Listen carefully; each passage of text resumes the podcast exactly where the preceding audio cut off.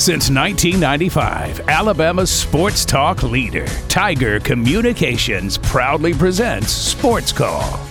It's time to join our Sports Call crew as they discuss the latest headlines and happenings around Auburn and the entire sports world. To be part of the show, give us a call at 334-887-3401 locally or toll free at 1-888-9-TIGER-9.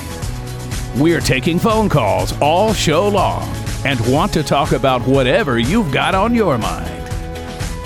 And now, coming to you live from the loveliest village on the plains, Auburn's first and Auburn's favorite sports talk show, Sports Call.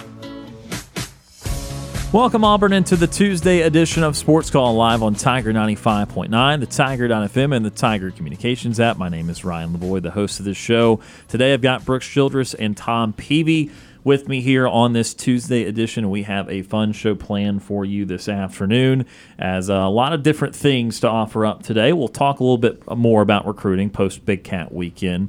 We'll also talk a little bit of trade deadline, and Major League Baseball, Braves made another move today. Also, a couple of big players changing hands, so we'll update you on that. And, of course, trade deadline goes up until 5 Central, so if anything else happens with Braves, we'll let you know.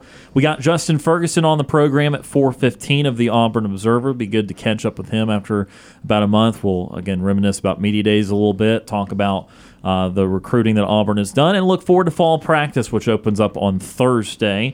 So, again, Justin Ferguson at 4:15. At 5 o'clock today, we will return a segment that we have not done in quite some time. Sports Calls 5 at 5 will return, brought to you by Southeastern Land Group, so don't miss out on that. Again, that's right at the top of the hour once we return at 5 o'clock. And then shortly after that today, we will have a Town Name Tuesday. It's been a few weeks since we've done that, so we'll have another fun segment. Brooks has, again, done great work to help put that together. We'll invite Brant in the studio for that as well, and so we'll have a fun time in the 5 o'clock hour with a Town Name Tuesday. Of course, birthdays and sports, nightly TV guide as always, sandwiched in between all of that. So a full show planned for you here on this Tuesday edition of the show.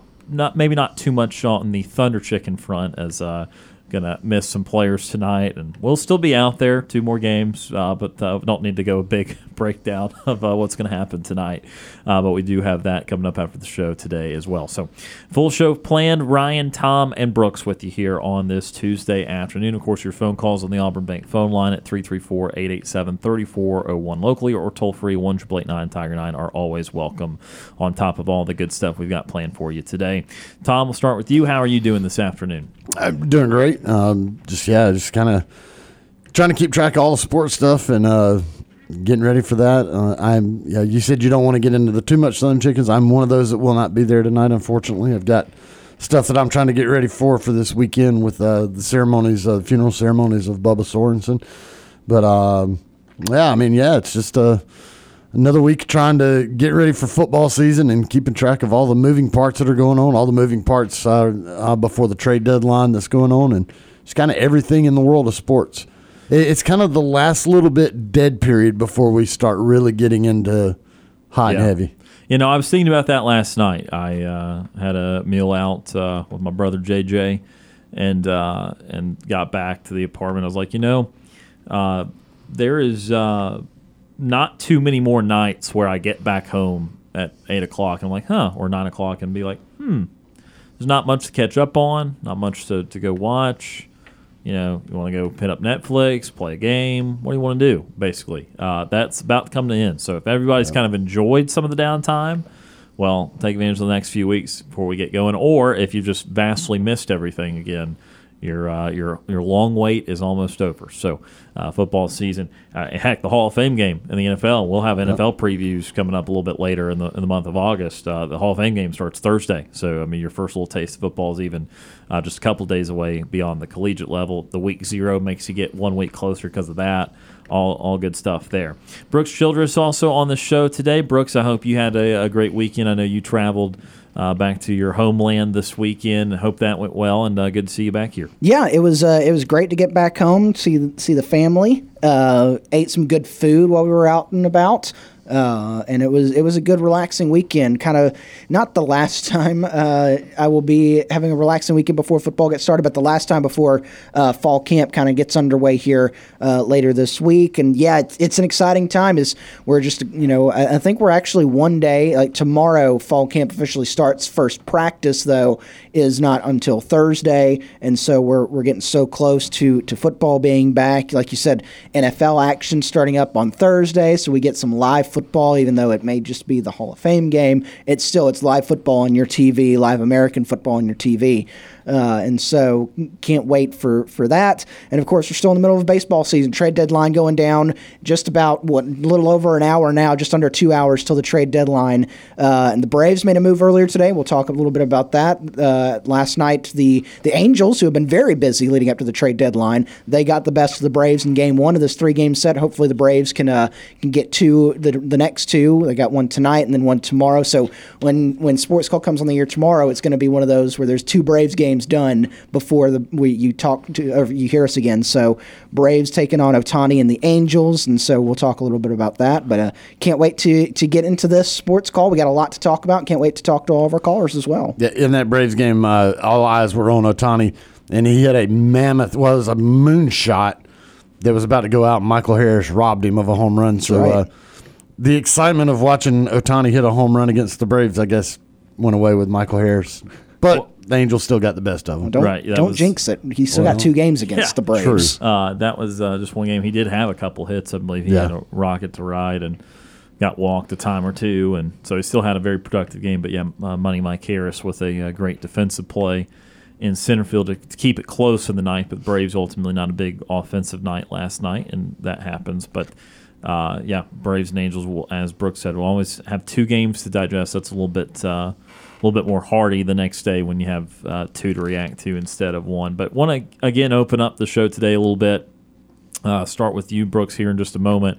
About this Big Cat weekend that just concluded, went by, and obviously culminated in a couple of big-time Auburn commitments from Malcolm Simmons, but also from Perry Thompson. Auburn, in a matter of just a few days, successfully flipping five-star players from the two arch rivals, Georgia and Alabama. Also, obviously, we know the context of what they do on the field, but also in the recruiting world, they have been top of the heap for several years now, Alabama for a long period of time, and obviously Georgia the last few years here with Kirby Smart. So, again, significant for flipping guys from big programs, even more significant flipping guys from your rival programs, and one on the offensive side of the ball, one on the defensive side of the ball. Auburn, we've talked about 15th in the recruiting rankings according to On3, but we know the average averages out as the number 4 class if you're just taking the average rated recruit, Brooks. So, again, what do you think of Big Cat Weekend and the successes Auburn is having? I know we've talked a little bit about it throughout the summer, but now we're really starting to put some names with that momentum. Yeah, this past weekend, this little stretch here has been one of the better recruiting periods that I can remember since I've been fully paying attention to Auburn football recruiting. It's been really good. The Hugh Freeze and this crew has they stepped up to the plate, and they're getting the most out of the opportunities they have to talk to these kids. Obviously flipping Thompson from Alabama, you flipped the other kid earlier in the week from Georgia, and you're continuing to win some of these battles. And I think somebody on the program said it yesterday, and it may have been you, Ryan. You may have said this yesterday. Is it's. You're entering this period now. It started today that it's no contact with for recruiting. So there's a recruiting dead period right now for football. You may start to see some more fruits of that labor from Big Cat Weekend start to trickle in here, where people do have their commits because they get to they instead of not making a commitment right there on the spot, you go home, talk to your family for a few days, maybe a couple weeks, and then you come out and you may see some more recruitments or some more commitments out of this Big Cat Weekend. It's impressive.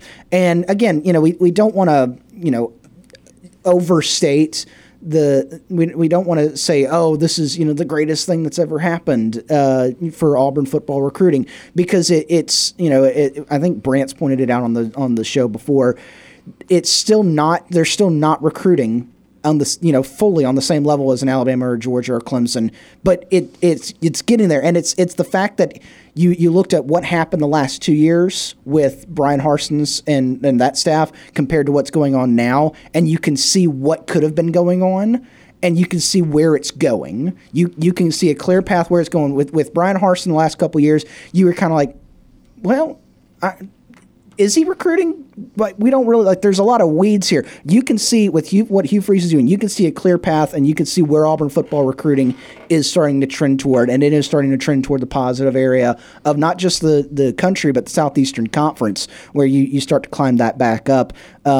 It's really good, and like I said, it's one of the better recruiting time periods that I've seen since I've started paying attention fully to Auburn football recruiting. But it's really good. Hugh Freeze and the staff have done a really good job of selling the program. I'm sure On to Victory, the NIL collective, has had some say in it too. So they've done a good job of getting in line. And it goes back to what we heard at SEC Media Days a couple weeks ago with Hugh Freeze, that everybody is in line right now. The administration, the football staff, the boosters, NIL, everything's kind of in lockstep right now. Everybody sees a vision and they're going for it. And you see the fruits of that labor. You see the fruits of having a unified front. You're going out there and you're convincing some of these top-level recruits to say, hey, maybe reconsider Auburn. And they're like, yeah, all right, I'll come over to you. And so it's very positive. I'm very impressed at what happened this not just what's happened this weekend, but what's happened the last couple of weeks and the last couple of months with Auburn football recruiting. Yeah, absolutely. And again, don't want to belabor the point, but for those that listen in and out or don't listen to every particular show, some things are worth repeating. Again, this process shows you how important it is to continue at players and continue recruiting them throughout the entire process. It is a lot of work. It is something that, again, it can be frustrating because we are talking a lot about it right now because we're getting close to the season and there's so much momentum, and it's just something we need to talk about. Normally, I don't want to go above and beyond talking about players that have not yet stepped foot as a member of the Auburn Tigers on their practice field or on the football field. But the thing is that this is something we've not seen in a while, as you pointed out.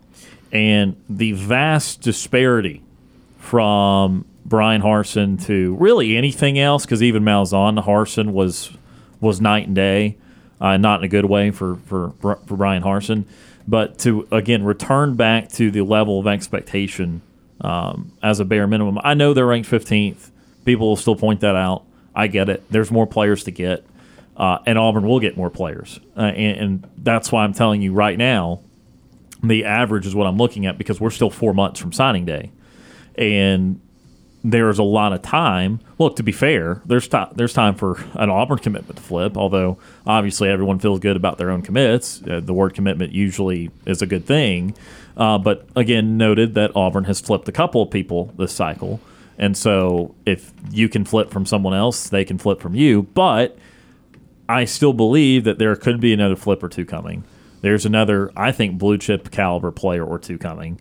And then you never know if there's other guys that they're working on that all of a sudden come out of the blue. Because, again, what I said yesterday is, in recruiting, unlike in life, a lot of times we care a lot about the first impression someone makes or a player or just someone in your personal life. That's not how it works in the recruiting world. They want a lot of impressions. And sometimes it's actually the last impression that makes the most sense. It's what we refer to in the sports world as recency bias.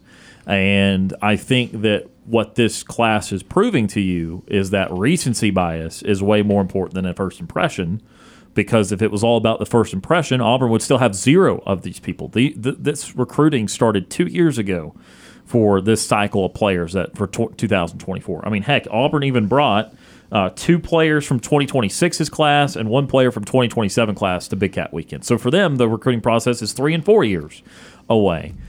So obviously Brian Harsin was, quote, starting the process with these guys, except he wasn't, because he wasn't doing a good job. He wasn't reaching out to the level he should have. And he, again, did not value it like he should have, didn't fully understand it.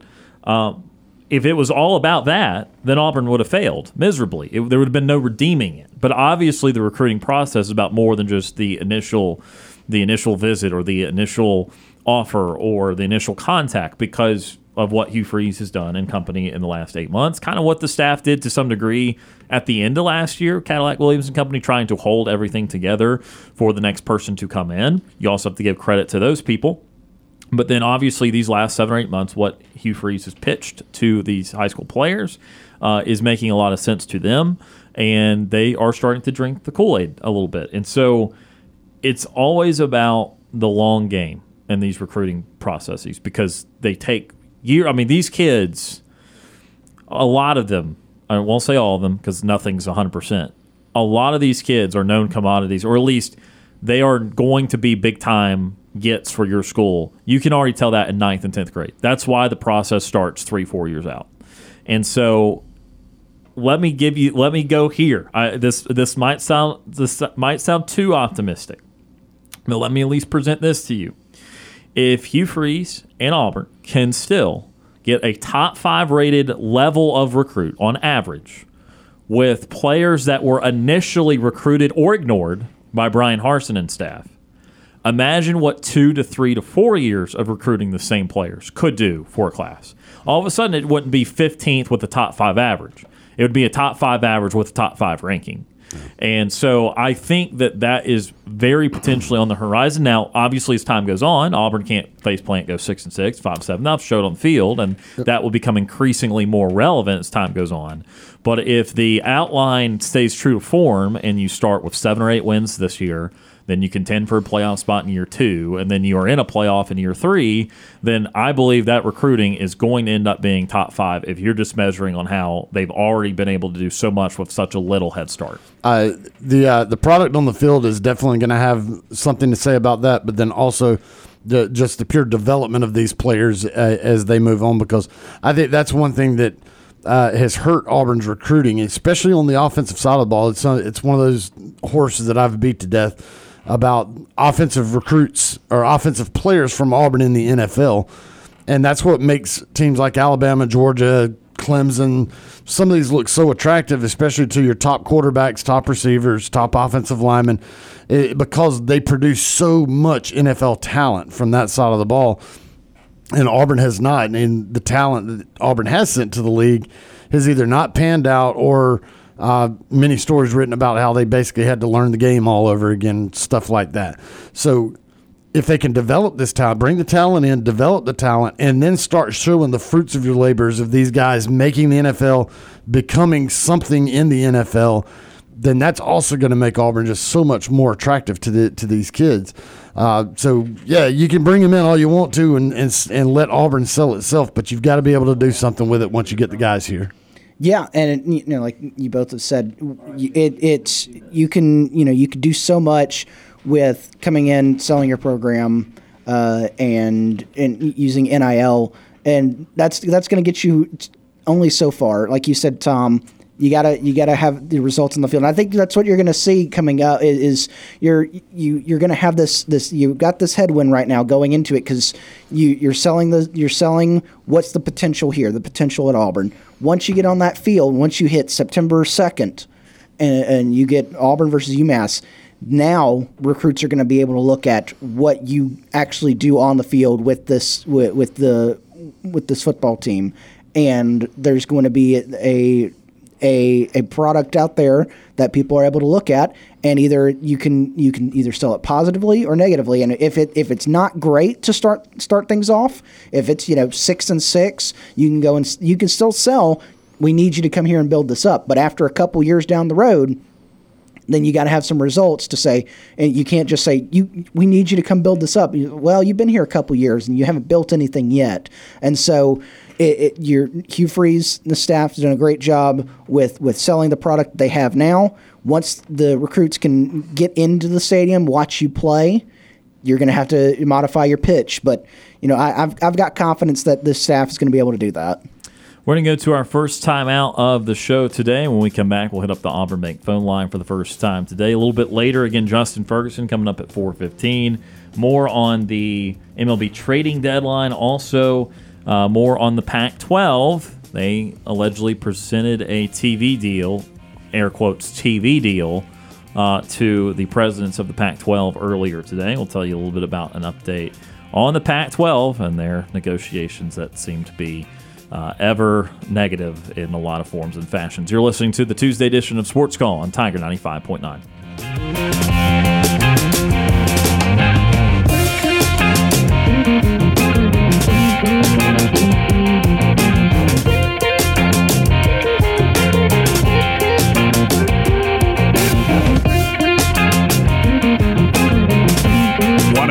Easy it is to listen to our show? All you have to do with your Amazon smart device is say, Alexa, play Sports Call Auburn. I'm Trevon Reed, former Auburn Tiger football player, national champion. You're listening to Sports Call on Tiger 95.9.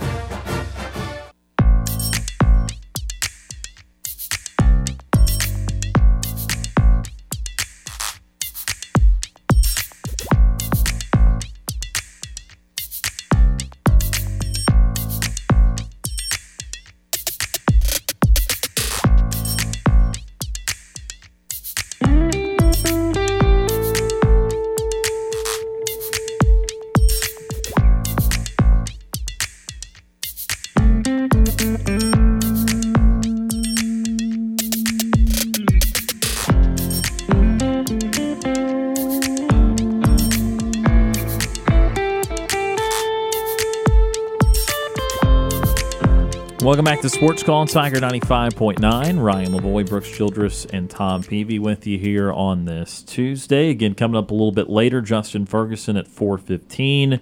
Also a Town Name Tuesday, and also the return of our Sports Call 5 at 5, so don't want to miss any of that. But for now, let's go to the Auburn Bank phone line, 334-887-3401 locally, or toll-free 1-888-9-TIGER-9. First up on the show today, James from Montgomery. James is with us. James, how are you this afternoon?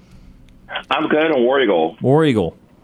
Yeah, I know that y'all were talking about the upcoming schedule for September 2nd when Auburn plays against UMass, and I know that a lot of the recruiters, I know they're going to be looking at, what they're going to be buying from Hugh Freeze as well. Yeah, I mean, again, they're trying to obviously put together a great recruiting class, and certainly going to have recruits on campus once the dead period ends back in September, but the recruiting goes on. Yeah, because I know with the NIL, I know all these college athletes from all these universities getting a lot of money, and when they were talking about the NIL, probably during like the summer months before everything started, I was thinking to myself, why would they want to pay young men and women all this money just for what are they using it for? I mean, are they using it for their schooling? Are they using it like for products that they're going to be like spokesmen and spokeswomen for their products? And I probably say that's a hard no, because these are young college athletes that play in these universities. These are not like professional athletes. These are not like professional athletes like LeBron James or James Harden or Luka Doncic or Asia Wilson and Kelsey Plum. Those are the people that should. Those are the athletes that should get the NIL deal money for them, because they're playing professionally. These are just college students that are just playing sports on the weekends as well.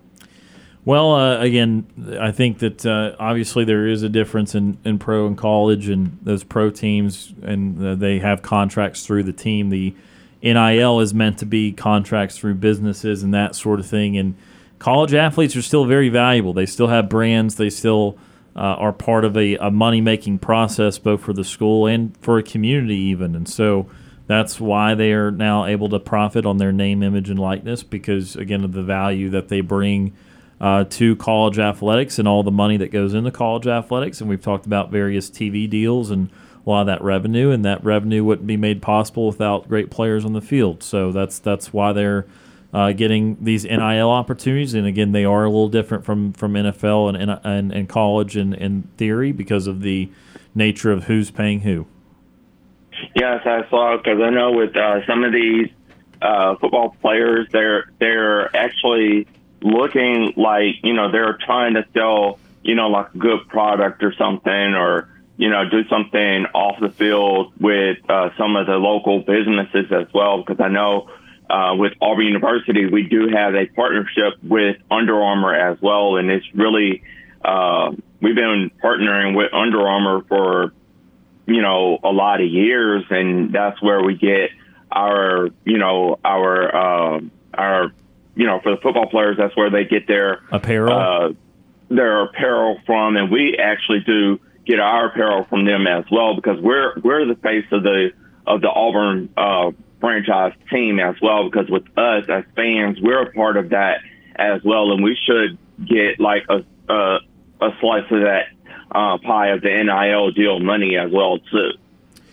Yeah, it doesn't quite work that way, but I know fans obviously want to see their favorite athletes and that sort of thing. But yeah, no, that's kind of a little bit backwards there. What's the players create the value there, and of course there wouldn't be a big audience without the fans. But again, then it all would fall in itself. So fans are not the ones to be incentivized to participate in that sort of thing. But yeah, no, I think NIL again. I know some people are opposed to it, but they're trying to figure out how to regulate it better, but it is going to be here to stay in some capacity.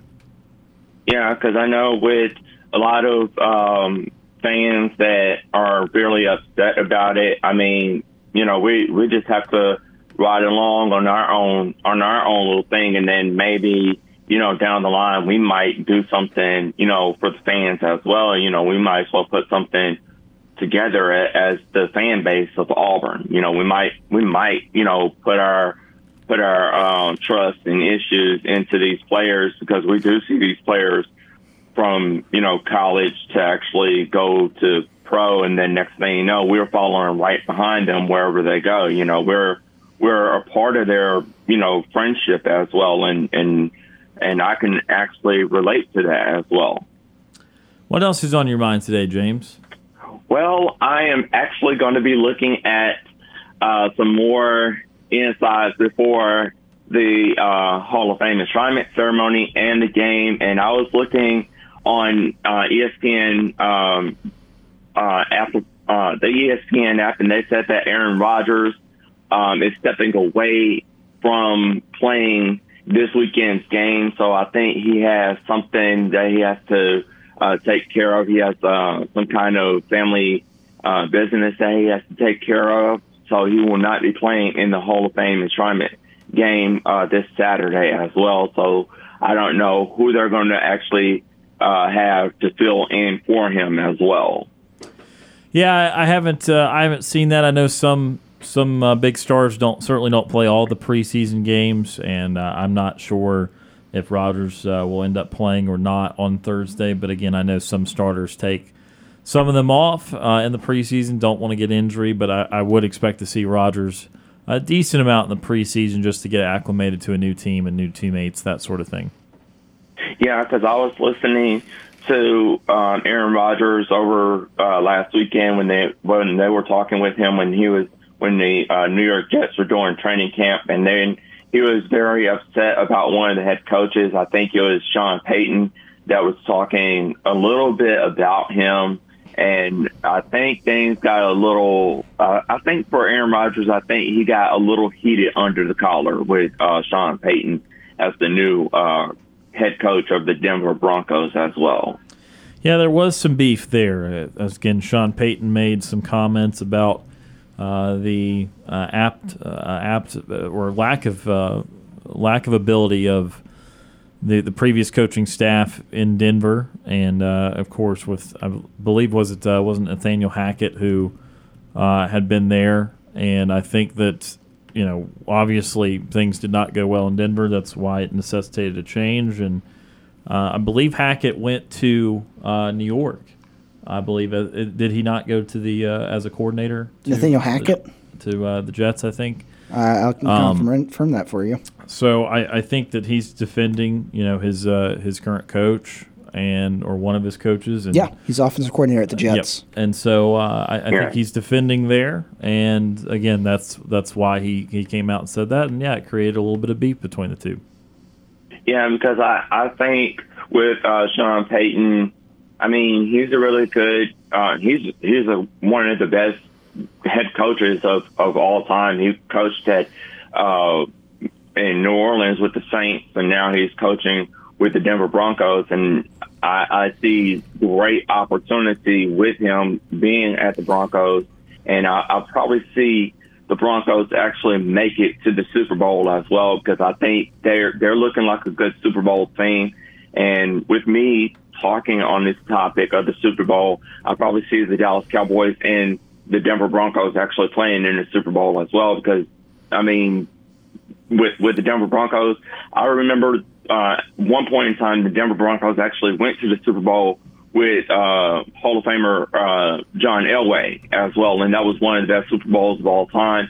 And that is going to be something if the Dallas Cowboys and the Denver Broncos might meet up in the Super Bowl in Las Vegas, Nevada, as well. Yeah, went to more than one there, and then also went to a Super Bowl with Peyton Manning not too long ago against the Carolina Panthers. So Denver's been able to do that multiple times, and it's certainly a storied organization, and we'll see how Sean Payton can fix things around this year. Yes, as well. And then for the Major League Baseball with the trade deadline, I'm going to see if Shohei Ohtani is going to stay with the Los Angeles Angels, or if he's going to go to another team. Yeah, Shohei Ohtani, the Angels have already said they're keeping him. He's going to be in the lineup against the Braves tonight. He will not be traded, but I know there's some other big names out there like Justin Verlander, who just got traded back to Houston, and we'll see if Juan Soto or someone else big moves here in the last hour and a half. Yeah, because if the Texas Rangers might need somebody, I think it'll be somebody that's from another team. So I don't know who we're going to actually trade off between now and later on as time goes on as well. Yeah, your Rangers got a big trade with Max Scherzer. He is one of the top pitchers in Major League Baseball. So that was a big trade, and hopefully the Rangers play well down the stretch. Yeah, because we do have a game tonight. We play the White Sox, so I think that's going to be a tough game at home.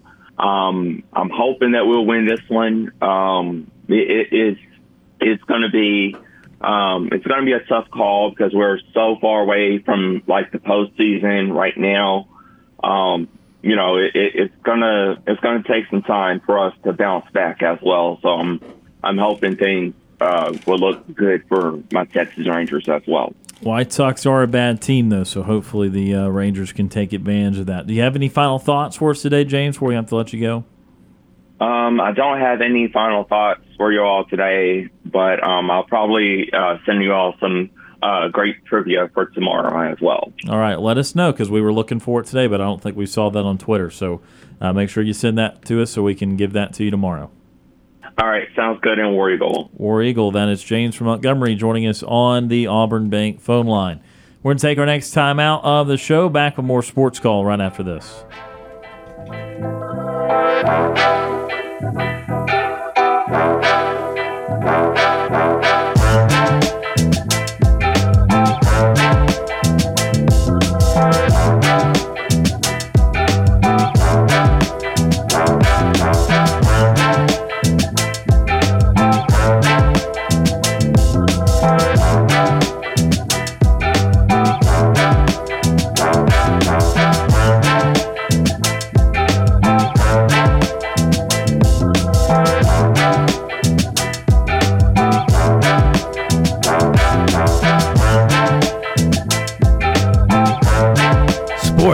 Is on the air weekdays from 3 until 6 p.m. If you are currently driving in a four-door sedan, roll up the windows and turn up the radio. We're Auburn's first and Auburn's favorite sports talk show. I'm Deshaun Davis, former Auburn Tigers football player and all-SEC linebacker. You're listening to Sports Call on Tiger 95.9.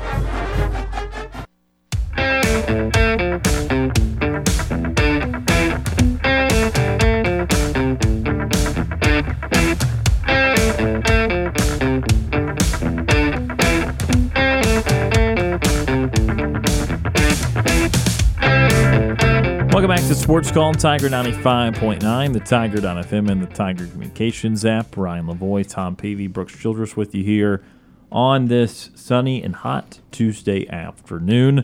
Let's go back to the Auburn Bank phone line, 334-887-3401 locally or toll-free, 1-888-9-TIGER-9. Next up, Ward Dam Steve. Retired Ward Dam Steve is with us. Steve, how are you this afternoon? Very good. Thank you, guys, for taking my phone call. Good afternoon to you and to Mr. Brooks and Mr. Tom Peavy. Hello. Yes, sir. Okay. Well, if you're not familiar with this sitcom, because I'm a little bit older than some of you guys, not been Franklin's days, but in the 70s, a sitcom came on Saturday nights. It was called Get Smart.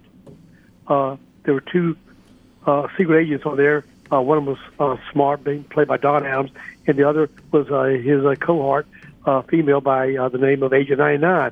Well, whenever he got into trouble and almost, just missed catching the bad guy, he tells the chief, missed him by that much, chief, by that much.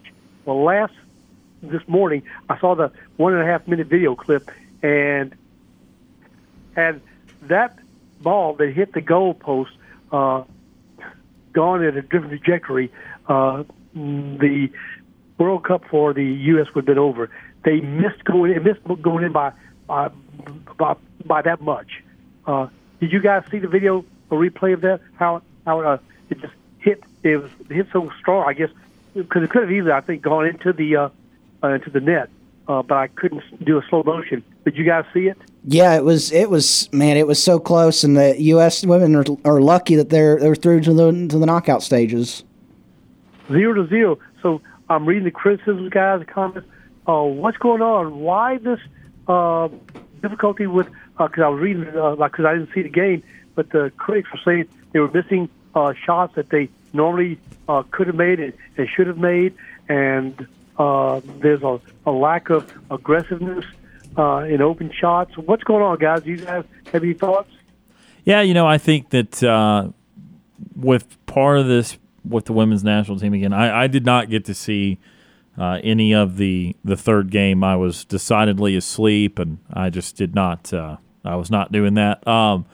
I think that they have – I wonder – and again, I don't watch enough to have very strong opinions, but I wonder if they've just taken these teams too lightly because it's early in the tournament and they've maybe not valued these games as much as they should have. At least that would be the I think that'd be the more positive spin on it if you're the U.S. The other spin on it would be the U.S. is just not as good as we thought they'd be, and they're not as good as they've been in years past. And again, I'm not the one to know that. I don't watch enough of them. I don't watch the other countries. Soccer's already way down the list for me in one respect, and again, that's already on the men's side, and I watch even far fewer women's games. So, again, that is way down the list for me, but I think just gathering what I have from the little I have seen of this tournament so far, either the U.S. is taking these teams lightly and they shouldn't be, it's the World Cup, or this team is just clearly not what they were thinking they would be, and they're in big trouble. Okay, yeah, I don't know how much they're in big trouble or not, but I guess we're going to find out because it looks like our, I guess, routine nemesis team is going to be Sweden again. Yeah, and that's not a good thing if you're the U.S. and they've been playing like this because Sweden's a very good club. Yeah, and that'll happen. I think is it Sunday? I think you're right. Yeah, I think around 5 o'clock our time, maybe in the morning. Yeah, maybe it's more doable. All right, so we'll see how it pans out. Moving on, guys. Saying with soccer real quickly, the youngest ever soccer player played yesterday. Her name is Casey Fair, P-H-A-I-R. She just turned 16th birthday. It was on about a month ago. Anyway, she's the youngest now to ever play in the Women's World Cup. She played for South Korea in a losing battle, and they lost to Colombia 2-0. And then I looked up, we'll see, is there a minimum weight, age limit? Anyway, apparently according to FIFA World Cup Championship regulations, there is no age minimum requirement, guys. In fact, the oldest player to have played was 45 years old. So apparently, I guess you can be a toddler.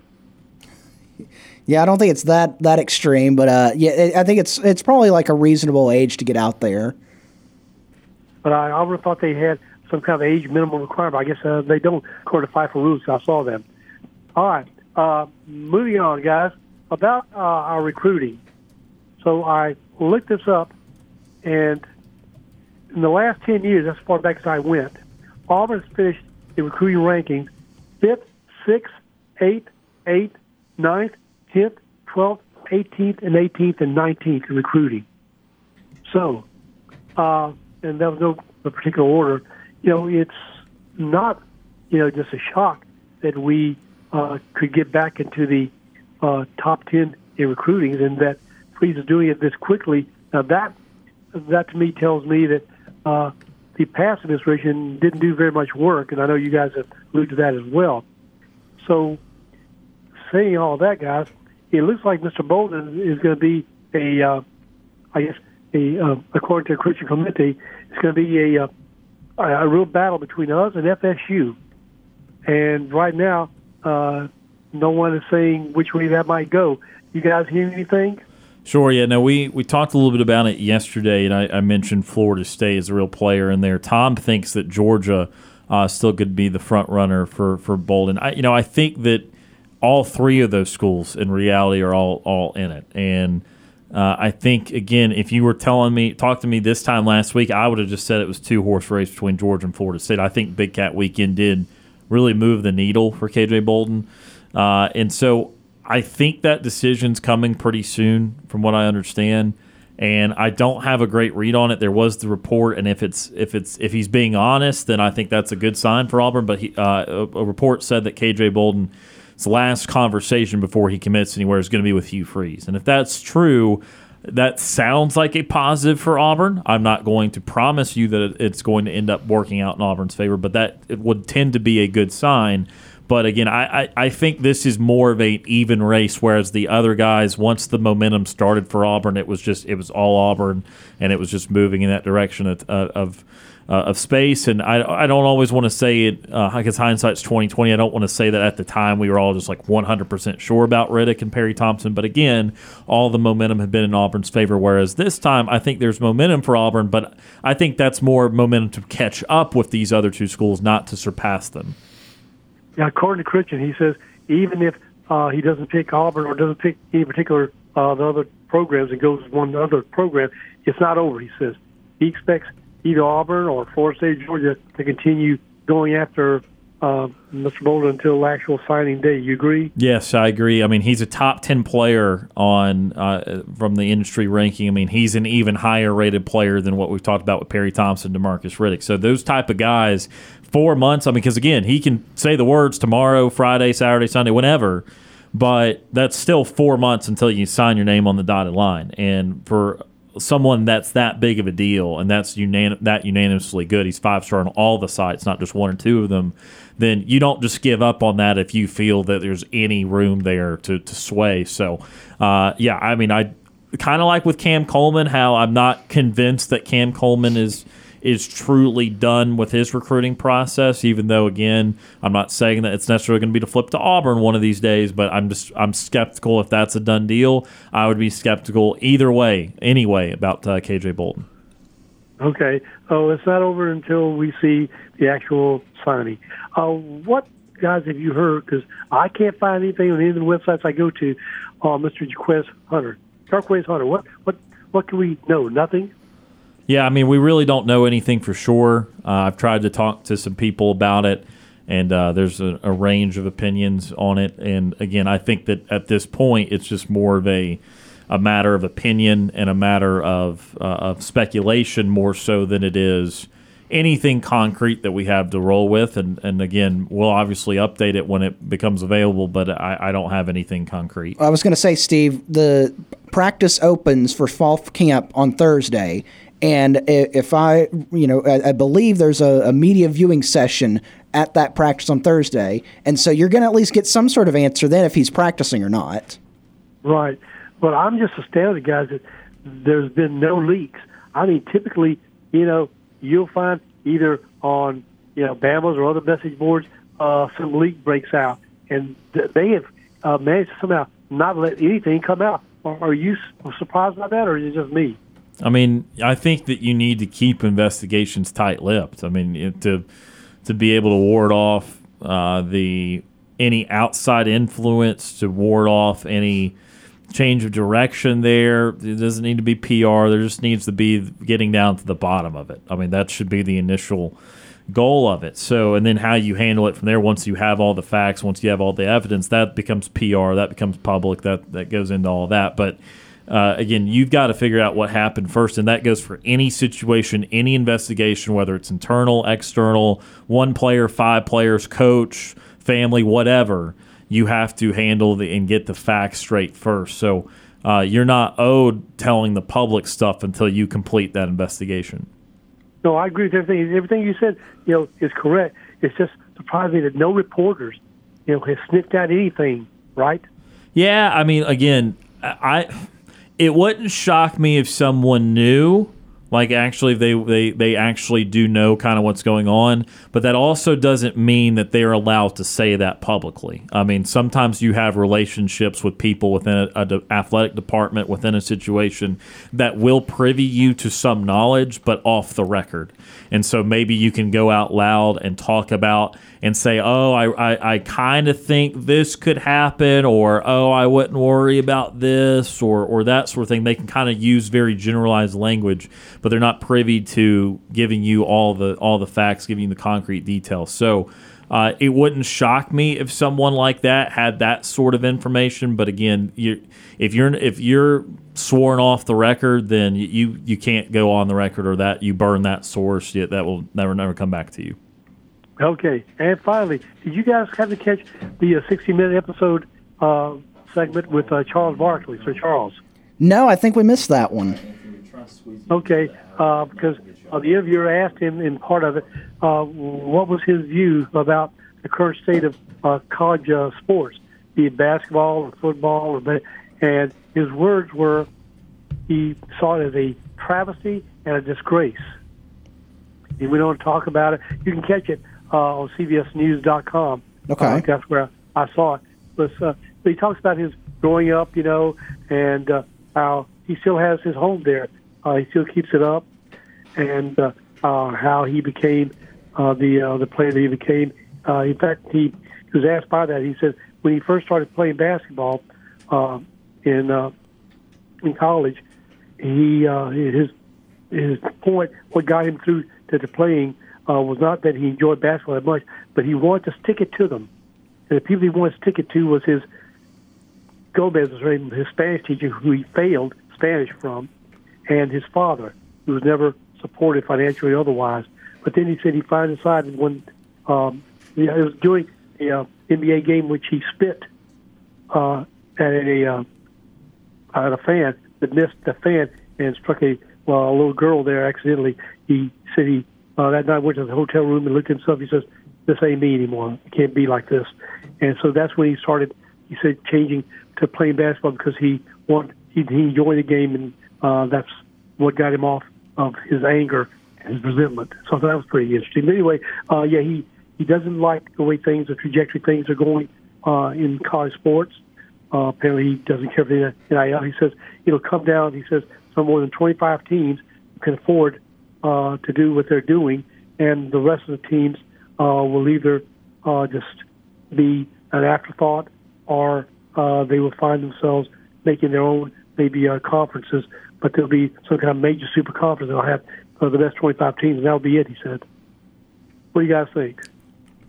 I mean, yeah, I don't know if it's going to be, again, I don't know if it gets that extreme, but, Charles Barkley's always been a guy that's been outspoken and everything, and so if you ask him a question, he's going to give you his honest opinion on it, and so he makes statements that are a little bit more out there, but, he's got his opinions. A travesty and a disgrace. I kind of lean towards, his perspective. Guys, I'm old school, and I just was never that supportive of the NIL. Yeah. Do I think Auburn's been squeaky clean? No. According to one coach, he said all college sports is dirty. Right. You just gotta figure out who's being dirtier and how they get away with it, I guess. But it just, to me, it's going to come down to the the rich get richer, and they're going to buy the best players, and those who don't have the money are going to be sitting on the sidelines, even probably with the 12-team playoffs, right? Yeah, I mean, possibly. I mean, to some degree, but rosters are only so big. Right, rosters are only so big. There's ever more talent, and again, there are more opportunities for playoff spots that will factor into this too. We're about out of time, Steve, so we've got to let you go here. Okay, I'm looking forward to the Town's Name Tuesday, and you're 5-on-5, so I'll look forward to that, and Mr. Ferguson as well. So until tomorrow, guys, y'all have a safe afternoon and evening, and hey, see if you can outscore the other team tonight, please. Well, we're going to certainly try to do that. Certainly try. Okay. War Eagle, guys. War Eagle Steve. That is retired War Eagle Steve joining us on the Auburn Bank phone line. Stay tuned. Anthony from Auburn will be up to start this 4 o'clock hour, but we are out of time for hour number one. Stay tuned again, Anthony. If you'll hold the line for us, good sir, we will get you to start hour number two. You're listening to the Tuesday edition of Sports Call on Tiger 95.9.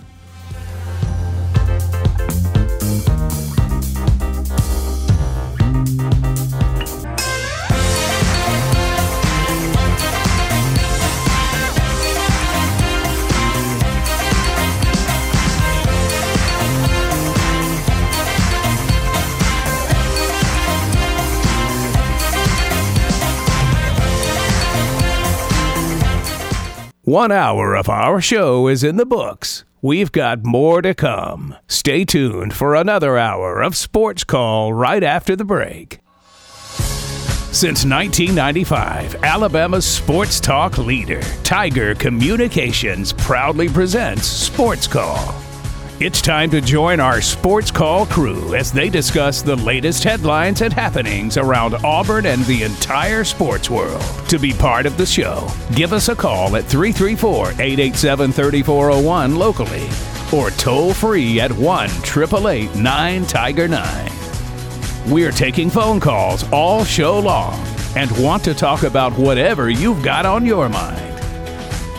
And now, coming to you live from the loveliest village on the plains, Auburn's first and Auburn's favorite sports talk show, Sports Call. Second hour of Sports Call starting right now, Tiger 95.9.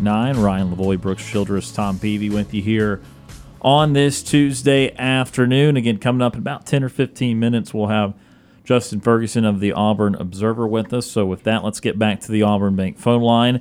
334-887-3401 locally or toll-free 1-888-9-TIGER-9. Next up on the program, Anthony from Auburn. Anthony is with us. Anthony, how are you this afternoon? I'm doing good. And you guys? Doing well. I'm great. You know, I didn't really plan on calling in today, but after listening to Steve's comments, I thought I'd go ahead and call on in. Really didn't want to talk about this, but before I get to what I really want to get to, I want to mention this. I caught the tail end, and he was talking about he was not in favor of NIL money, and we've talked about this over and over again. But, you know, 45 or 50 years ago, when I was a kid, first started watching football on TV or whatnot, ABC, and sometimes NBC when the Fighting Irish was playing, you only had two games out of a whole football weekend that you could possibly watch. And if you weren't a Texas, Oklahoma, Alabama, or Fighting Irish or Ohio State, for example, then you weren't going to be on TV if you weren't them or either playing them. I mean, that's just it. If you got one national televised game in a whole year, you were lucky. But teams like Alabama may have had two or three games a year, depending on who they played, most likely, and then bowl season or whatnot. But at that time, nobody was making any big money or making a big profit off of anything. Now you have a weekend that starts, I guess if you want to say Thursday night, sometimes on a Tuesday and Wednesday, depending on what part of the season, you can start watching football and take it all the way into the weekend, midnight, if you watch any East Coast games or whatnot, going to bed after midnight, 1 o'clock in the morning or something, after you've been up all morning watching the shows, game shows that come on, talking the games up in the morning and leading into a 10:30 or 11 a.m. kickoff and be watching football a good 12 or 13 hours.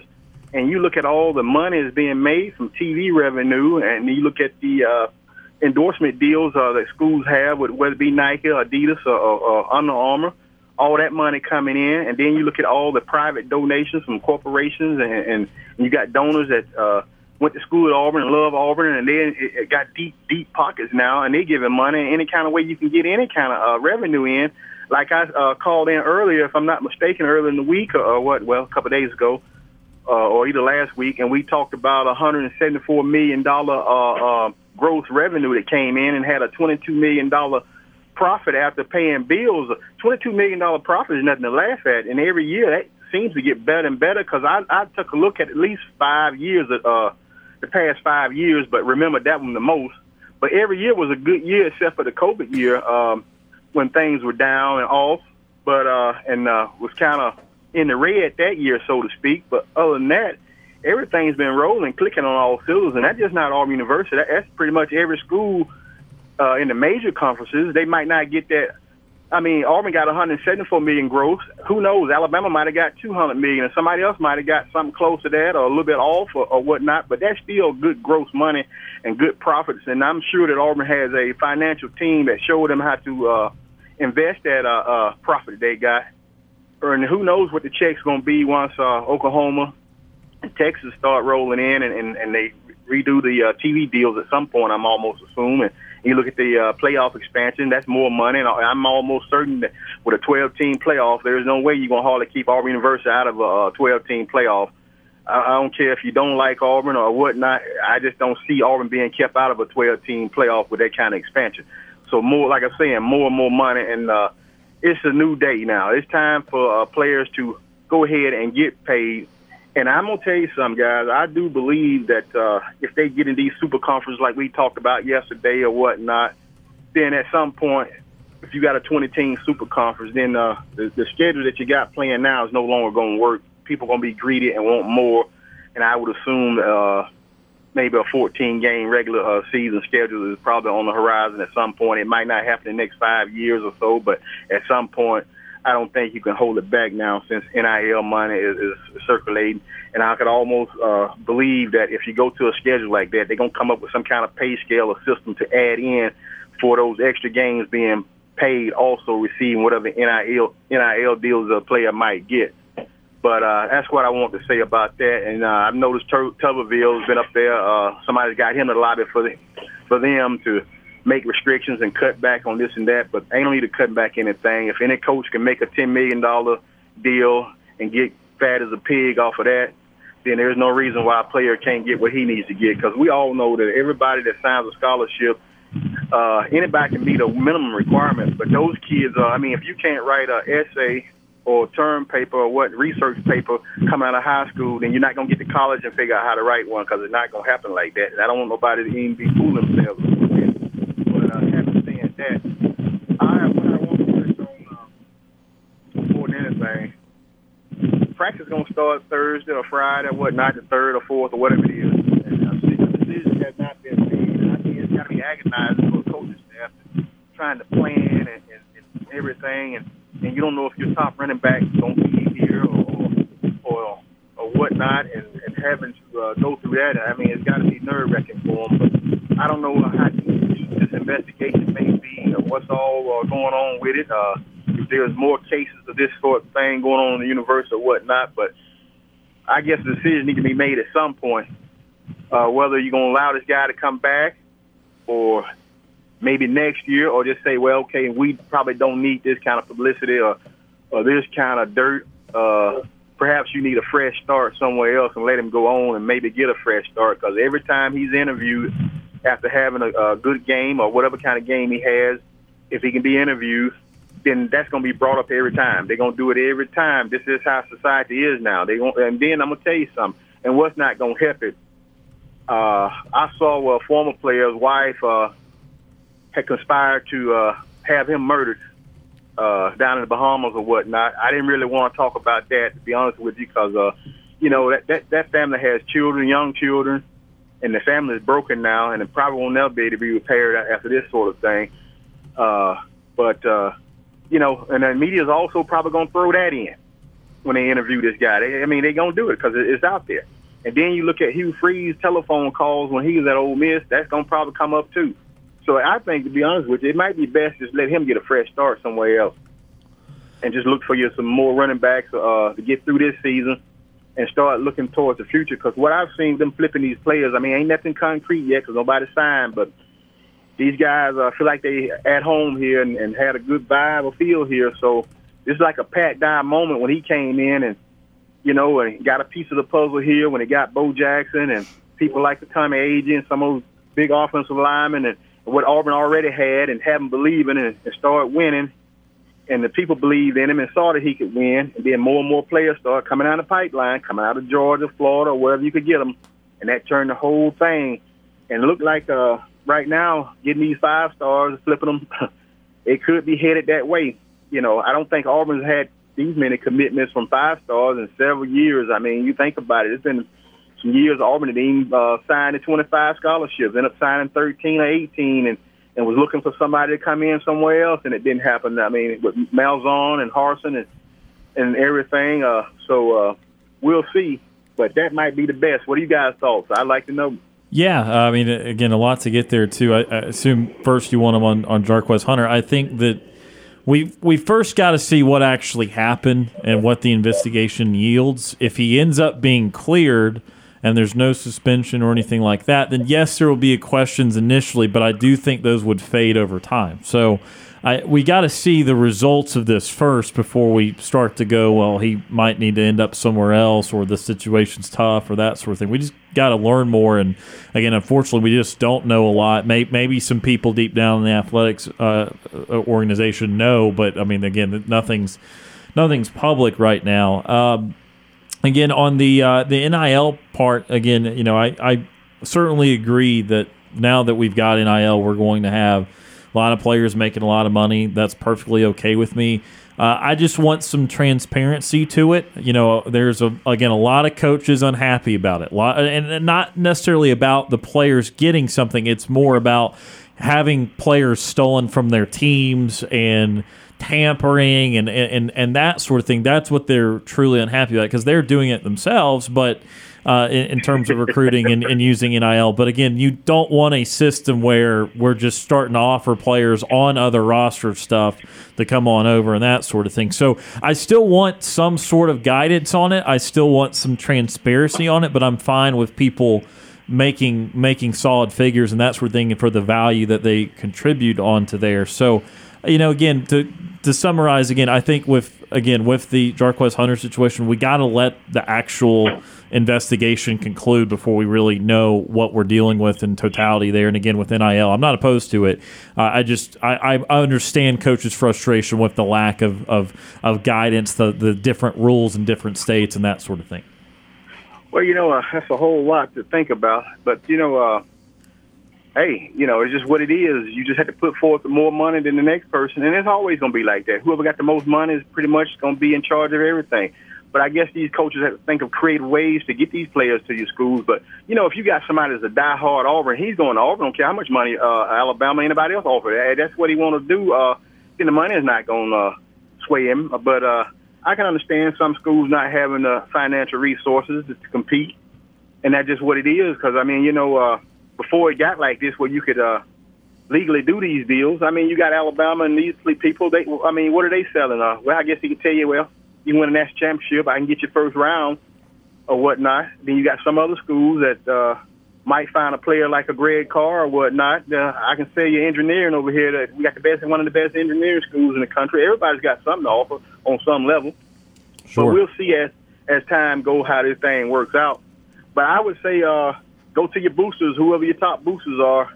Hey, tell them we got to have a little bit more in this budget here, and we got to think of some ways to get some revenue in here. But everybody seems to be getting plenty of money, especially with all this TV revenue. So I guess, you know, if you're powerhouse Southeastern Conference, you're going to get the best. Big Ten, you're going to get it. And, you know, when you look at everybody else, Sun Belt and all these other people, well, you're just going to get what you've been getting all the time regardless. Yeah. No, I mean, again, I think that obviously the money part drives all. And we know that at the player talent level. We know that with the TV deals. We've talked a lot about it with the Pac-12. That would be the reason, as you alluded to, with if you add more regular season games at some point, you add any games. I mean, that's still part of the money part of it. So, again, the money part of it will dictate how most of this plays out, and again why a lot of decisions are made. But Anthony, we got to let you go here because we got a guest coming up. I appreciate it. Thank you. Yes, sir. That is Anthony from Auburn joining us on the Auburn Bank phone line. We got to take our next time out, and that is because Justin Ferguson of the Auburn Observer will join us right after this. You're listening to the Tuesday edition of Sports Call on Tiger 95.9.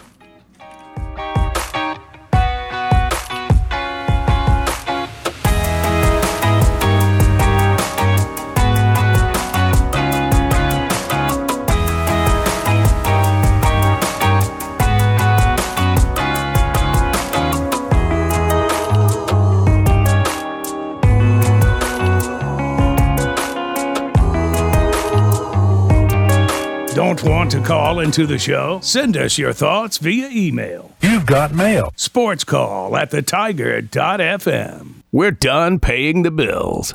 Now back to Sports Call on Tiger 95.9.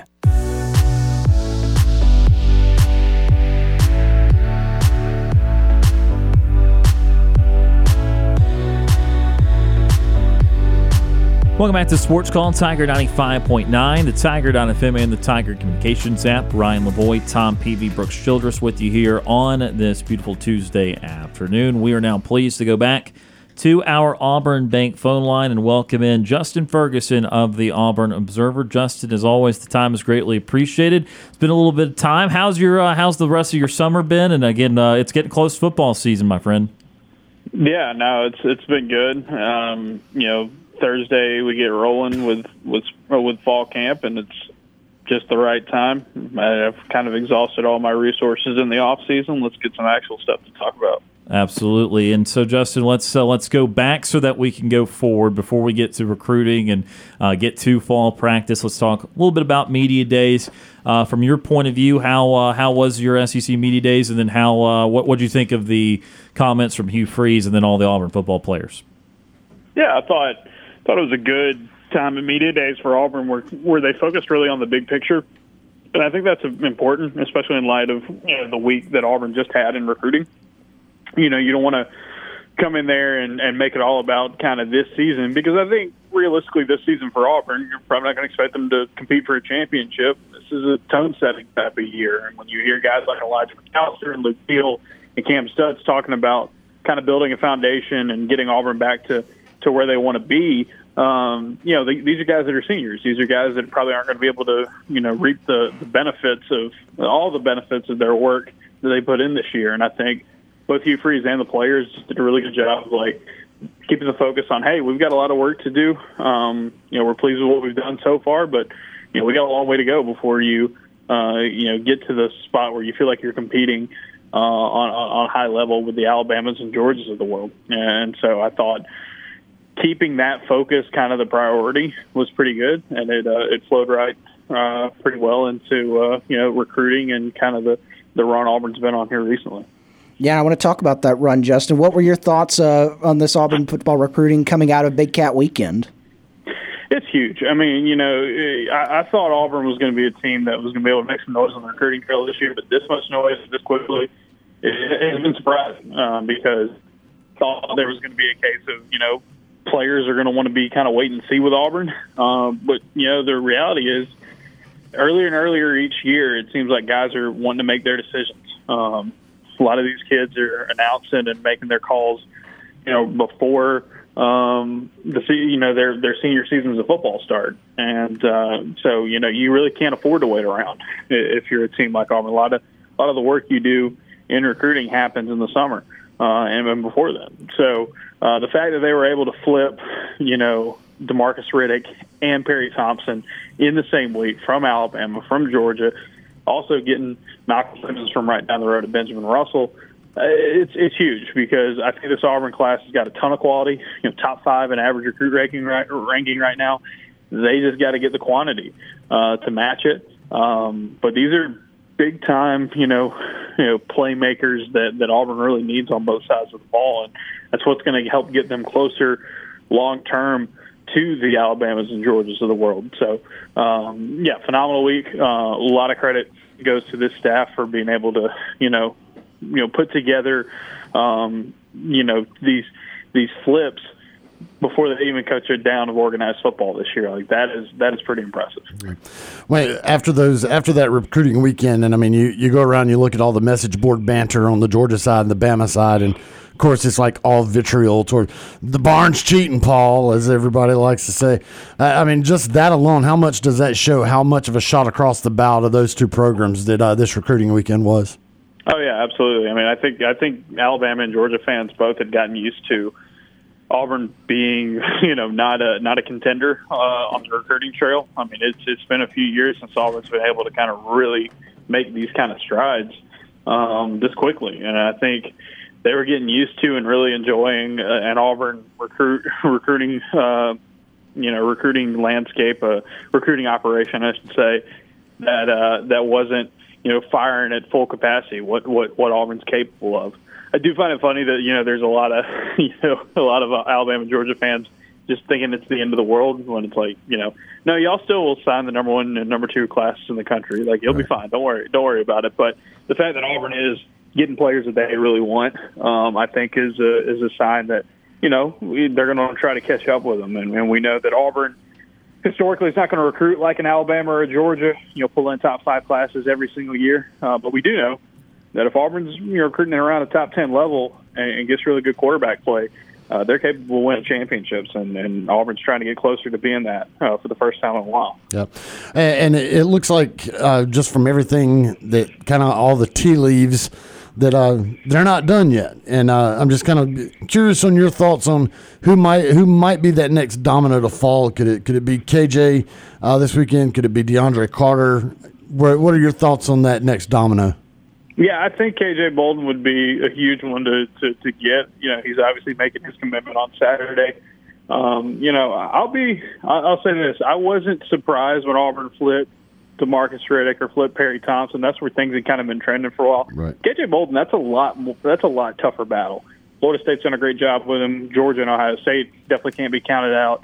But I think Auburn's done everything it could to put themselves in a position to get a chance at KJ Bolden. And honestly, you already have 2 5-stars in this class.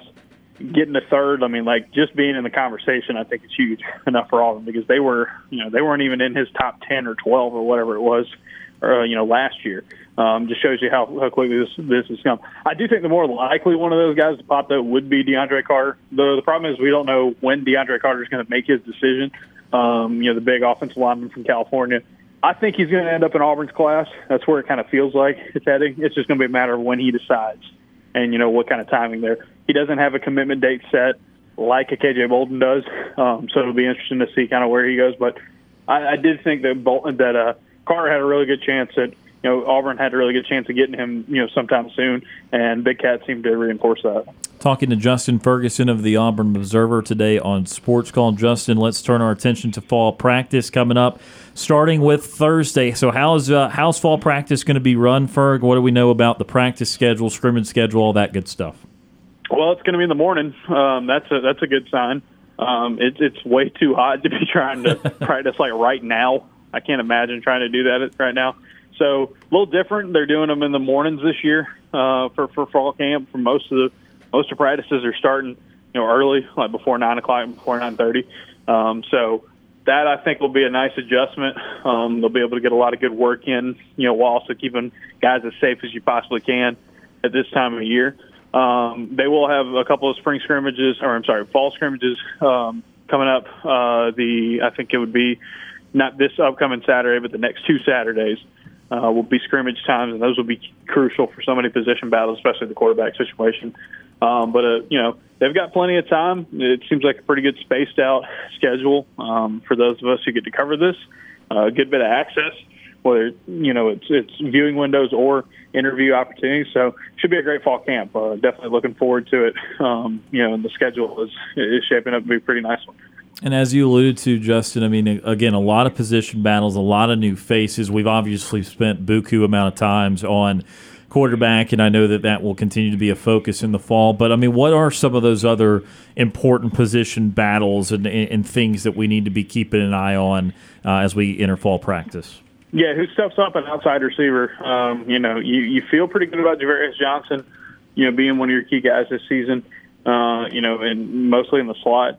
outside guys, Shane Hooks coming in, Jair Shorter coming in, Camden Brown being fully healthy. You know, some of these other guys on Auburn's roster, like, who separates themselves? Coy Moore is back as well. Like, who separates themselves in this group? Because Auburn needs playmakers, and they went out into the portal and got several more after spring practices, and I think that kind of tells you where they feel like they needed it right now. So that'll be a big one. Offensive line, the two guard spots, I think will still be up for grabs. Jeremiah Wright, if he's healthy, I think has a really good chance to start. That other spot feels more up in the air. Got Cam Stutz, who obviously went to media days. Tate Johnson, who, when he was healthy, had a really good spring. Connor Liu came out of nowhere as a true freshman and was getting some reps there. I think he's going to play some this year, even if he doesn't start, which is rare for a true freshman. And then, of course, they get Jaden Muscrat, the transfer from Tulsa, who was a tackle last season for the Golden Hurricane, but he's probably going to start off at guard and have a chance to, you know, compete for that job here in the spring. So that's a big one. You know, other position battles, I mean, how they shake out the defensive front will be interesting. I think it's going to be kind of like a good rotation, deeper rotation. So who starts might necessarily be as important as who, you know, makes the cut in the two deep and stuff like that. But defensive line got some new faces there. Jack linebacker Jalen McLeod comes in, you know, try to give them a different kind of look with that group that just needs a lot. Larry Nixon joins a linebacker group that made some good strides in the in spring practices. And then, you know, just kind of that next wave in the secondary. The secondary brings back a lot of experience, a lot of, you know, a lot of key starters. I'm really interested to see how that two deep unfolds. Kay and Lee, J.D. Ram at corner, a ton of freshmen at cornerback, safety, who's going to step up at safety and at that nickel, that star position behind the non-commodities back there, because Auburn's going to be turning those guys loose starting in 2024 because there's so many seniors in that group. So how they find and develop that next wave is going to be very interesting to me in the secondary. And then, Justin, you know, we talk about it, spring practice or fall practice opening this week. You got the first press conference of the fall coming up on Thursday. What is the biggest question that you are looking forward to hearing from Hugh Freeze on that in that opening presser? The status of Jarquez Hunter, if they can give it. I think that's obviously the biggest storyline that's not involving the quarterbacks coming into spring practice or coming into fall camp. You know, we'll see. You know, they have deferred to the university. I feel like some sort of clarity needs to be given or is going to be given here shortly. You know, and I say that in the next couple of days, whether Hunter's going to be out there for fall camp, whether he's not, whether he's going to be able to play this season, whether he's not. I think everyone's kind of working under the expectation that he will play this year. So it's going to be a matter of how much and when he'll be able to go. And so that could be as early, we could find that out as early as Thursday. So that is obviously the big question that I think is on the front of everybody's minds right now. Yeah, absolutely. I know we've had our calls about it, and I guess some of it could be answered either verbally or if we actually see him practicing on Thursday. That would be a part of it. Well, Justin, we'll let you out of here with this. We'll change the topic real quickly. Trade deadline going on right now. Braves had a couple acquisitions here in recent days. Anything else you want to see here in the last half hour? Yeah, it would have been fun to see them go after another starter. I know they don't have a ton of assets to flip. This hasn't been a crazy trade deadline outside of the Mets selling, which is hilarious, and I love it. But, you know, I would have loved to probably strengthen that rotation a little bit more. But, hey, if Max comes back, you know, from this injury, while if they can get Kyle Wright back at some point this year, you feel pretty good about Elder and Morton, and then just figure out what you do from there. I do like the bullpen pickups the Braves have gotten. I do like the fact that they got Nicky Lopez, who will actually give them a left-handed bat off the bench, and an infielder who can pretty much play anywhere. Very good fielder, one of the best, you know, just pure fielders in the game. I love that addition for a guy that you money, like for cash, that you pitched one game and said, nope, don't need him.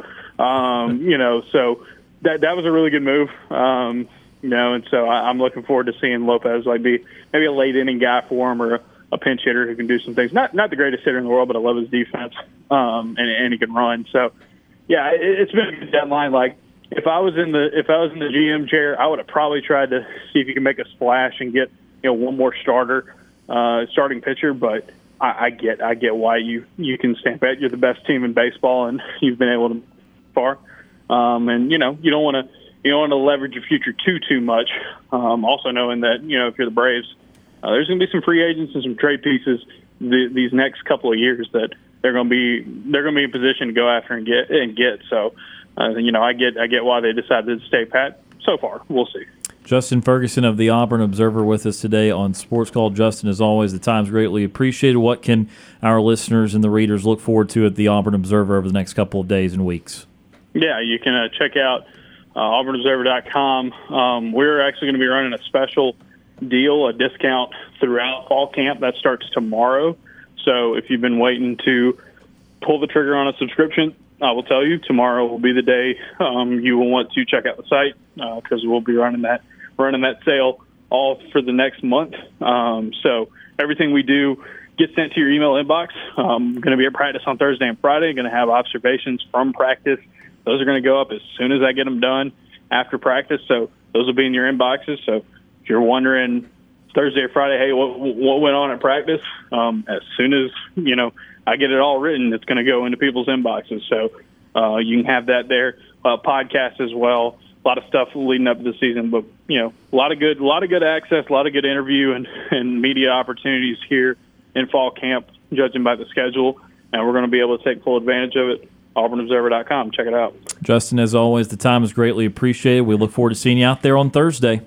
Absolutely. I'll try to stay cool. Oh, we will try. Appreciate it, Justin. That is Justin Ferguson of the Auburn Observer joining us today on Sports Call. Always appreciate Justin for giving us some time to chat all things Auburn football and even a little Braves there at the end. We need to take our next time out. Back with more Sports Call right after this.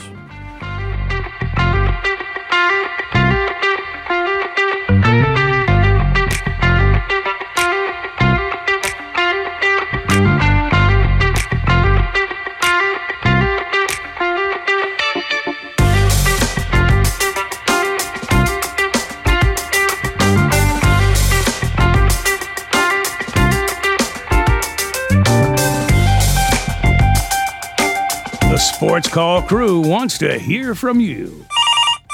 Give us a phone call at 334-887-3401. I'm Jeff Whitaker Jr., former Auburn Tigers defensive tackle and national champion, and you are listening to Sports Call on Tiger 95.9.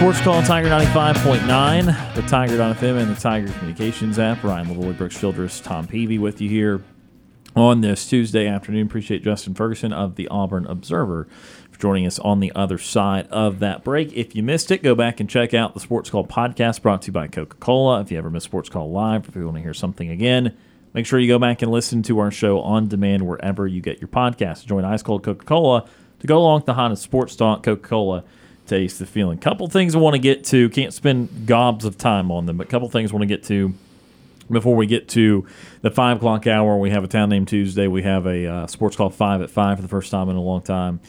Want to hit on two things. Want to hit on the trade deadline and want to hit on the Pac-12. We'll start trade deadline. I think this will take a little less time. So, Braves made a move for relief pitcher Brad Hand today. You heard that referenced by Justin Ferguson there. Braves have made a couple of smaller moves. Again, nothing that is earth-shattering, but you heard the Nicky Lopez bit. That was a couple days ago. And then Brad Hand, who used to be a closer for the Marlins, not having his best year in Colorado. Most pitchers don't, but just last year in Philadelphia, he had a 2.80 earned run average. So, again, a guy with closing experience, not that you necessarily need that because of the acumen of Rostel Iglesias, but I mean, he closed games for San Diego, closed games for Cleveland, even I believe a little while for Washington in 2021. He's had plenty of seasons with ERAs below 3, and again, I mentioned that Colorado year last year, or excuse me, the Philadelphia year last year, he had a 2.80, but in 2021 a 3.38. In 2020 a 2.05, 19 a 3.30, 18 a 2.75. I mean, again, a lot of quality years. So this year at 4.54 is a bit of an outlier, but also, again, pitching Colorado, this is the second reliever that Atlanta has acquired from Colorado, as they also got Pierce Johnson. So lefty reliever that, again, at one point saw as one of the better relief pitchers in the league. This is a 3-time All-Star, too. This is not some small little acquisition, I think, compared to the other guys they got in the bullpen. So, again, only about 20 minutes left in trade deadline. We can hit on the Braves. If you also want to go to the Justin Verlander, Max Scherzer trade, Scherzer to Texas, Verlander today back to Houston. I saw a stat on MLB Network. Last 8 or 9 starts, a sub-2 ERA. So after a rough start, I called him old. I said he was declining. He then, of course, heard me, as all the baseball players do. I have this unbelievable ability to get anyone into a hot streak, and so congrats to Justin Verlander. He's on a hot streak now, in going back to Houston. So a little surprising to see the Mets sell a little bit. There's been some other starters and stuff, but again, that's kind of the main stuff right there. Some other hitters being acquired. Eduardo Rodriguez said no to a trade to the Dodgers, had a no trade clause, wouldn't waive it. That's got to be kind of rare. Again, what do you all take from everything we've heard with the Braves and the rest of the MLB trading deadline? So my thing with the Braves is that what they've done makes more sense than some blockbuster for a Shohei Ohtani, for a Verlander, Juan Soto, you know, somebody that's a big name. I think the Braves, the Braves need some help in their pitching rotation. They need some bullpen help. But you can find some of that in some smaller down the level type guys, and you're not going to break up what you have going for you right now. And I think that's one of the big things that Anthopoulos is looking at is what they currently have on the field, mainly on the field, and what teams would request a piece of that pie of. They're not really wanting to give that up. And even the players that, you know, obviously the Braves are not going to get rid of Acuna. They're not going to get rid of Albies. They're not going to get rid of Murphy or Olsen. You know, they're not going to get rid of Riley. If you start looking at maybe some of those other positions, like could they potentially get that? Even those guys, the Braves are not willing to give them up because they are so productive with the Braves.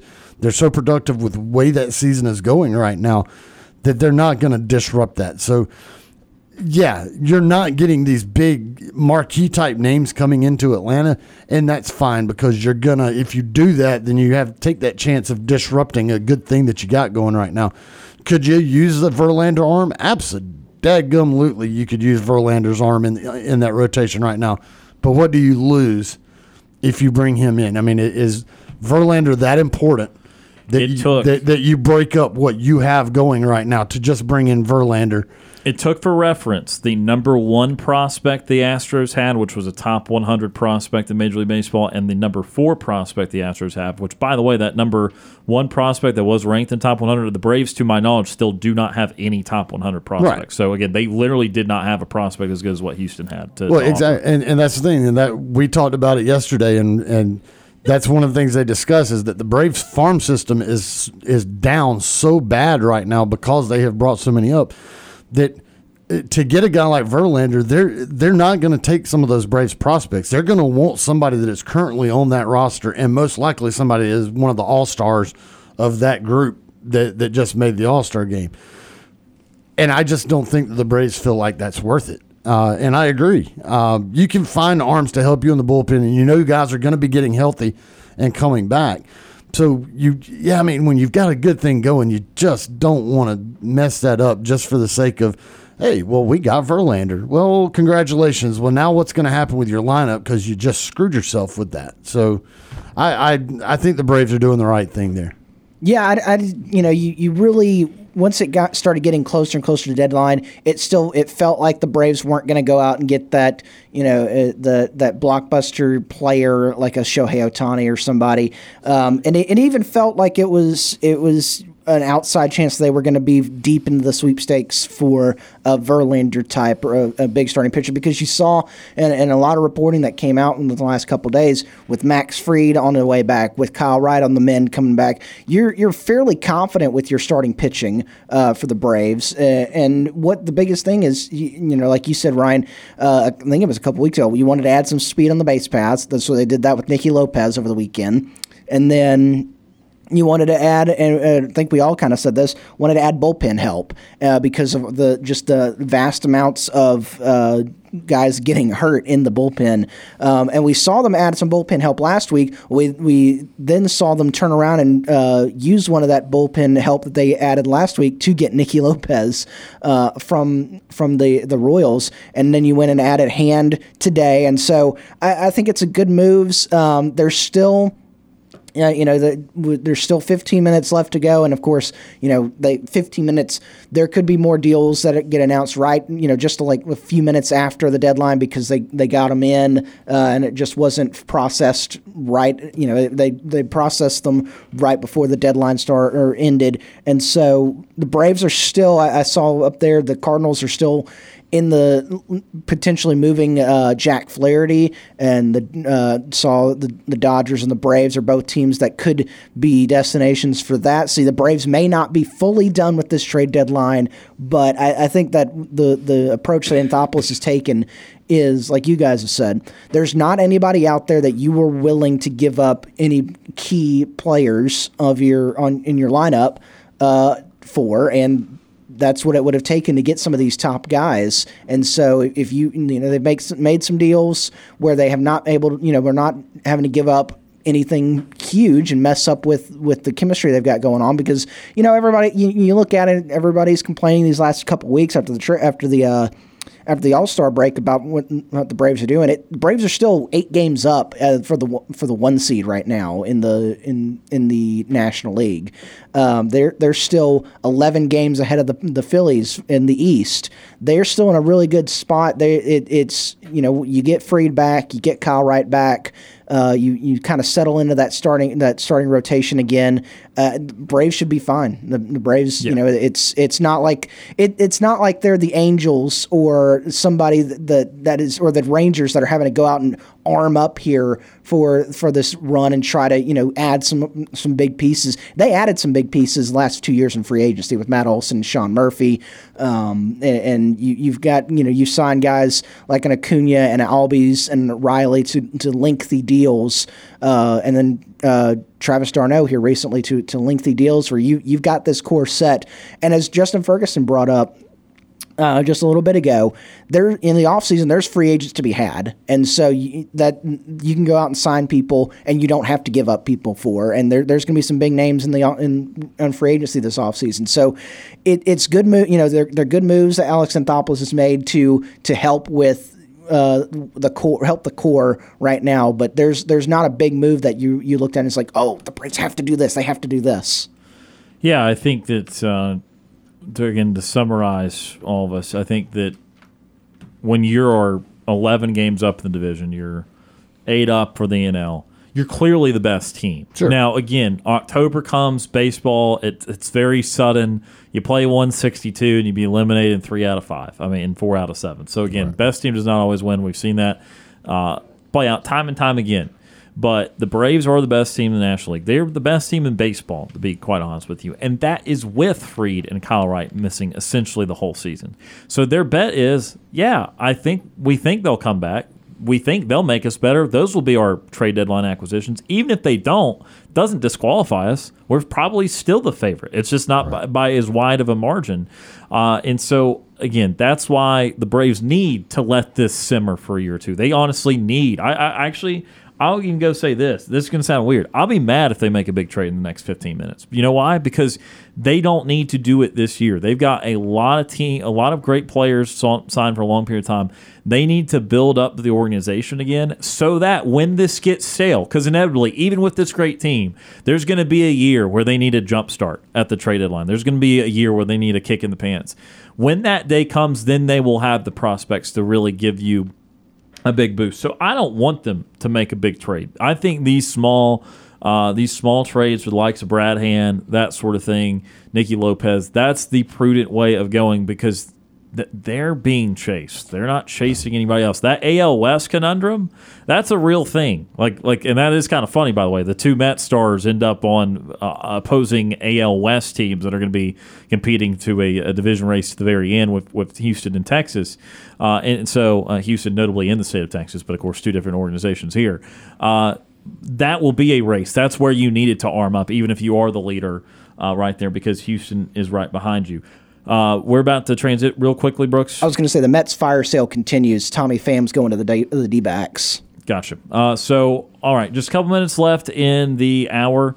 Not a lot of time to move on here.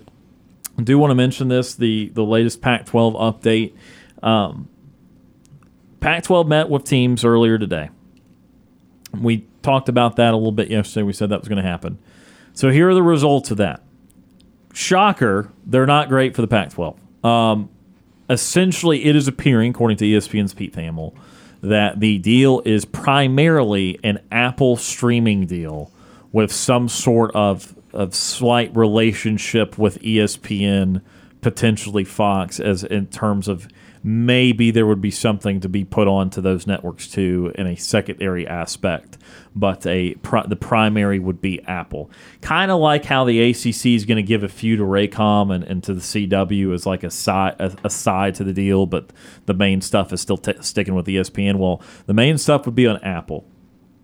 There was pitched by, it appears, unless Stuart Mandel on Twitter missaid this, former Pac-12 commissioner Larry Scott was who actually pitched this to the teams, which I find in itself more funny than maybe you do on first brush, because what that's saying is, yeah, I know our current commissioner, Klivikoff, did just an incredibly terrible job. So I'm here. I'm going to do damage control. I'm going to try and calm everyone down for the mess that Klivikoff's made.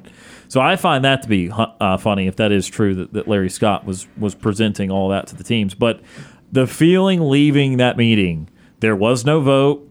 To accept and to bind everyone in. The Arizona Board of Regents, I don't want to get the terminology wrong, but the Arizona Board, who controls, by the way, both Arizona and Arizona State, and that is important because we've been talking about Arizona leaving for the Big 12. Those two will probably actually stay together unless there's a vote to separate amongst themselves, but that's controlled by the same group. And so they've met today. Other teams are meeting today. Other universities are meeting to talk about what has actually been a very underwhelming offer from the Pac-12. Basically kind of formatting it as low projections, medium projections, and high projections based off of how many people actually sign up to this subscription package to Apple, to which Brandon Marcello, our friend, polled, which now has... not a lot of votes, to be fair. 5,000. It's not like it's a huge sampling.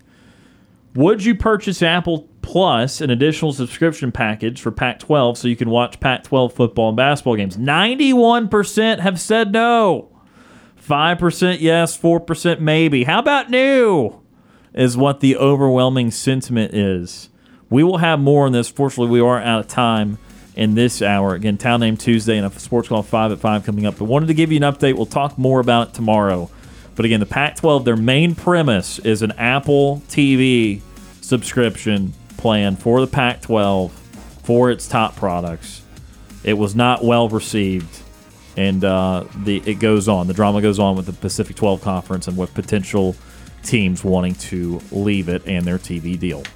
We are out of time for hour number 2. As mentioned, a Sports Call 5 at 5 segment returns at the top of the hour. And just after that, a Town Name Tuesday. You're listening to the Tuesday edition of Sports Call on Tiger 95.9.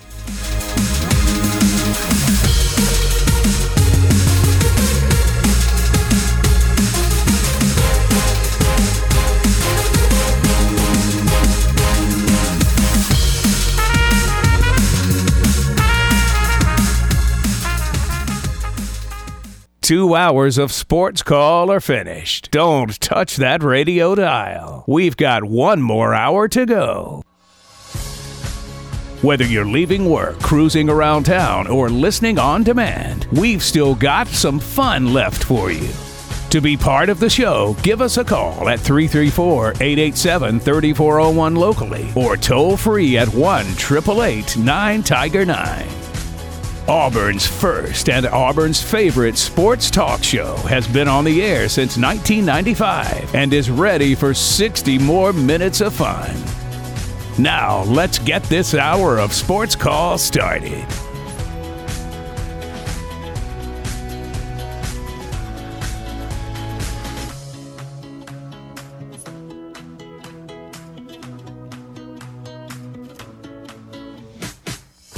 Third and final hour of Sports Call starting right now. Tiger 95.9, the Tiger.fm, and the Tiger Communications app. My name is Ryan LeBoy.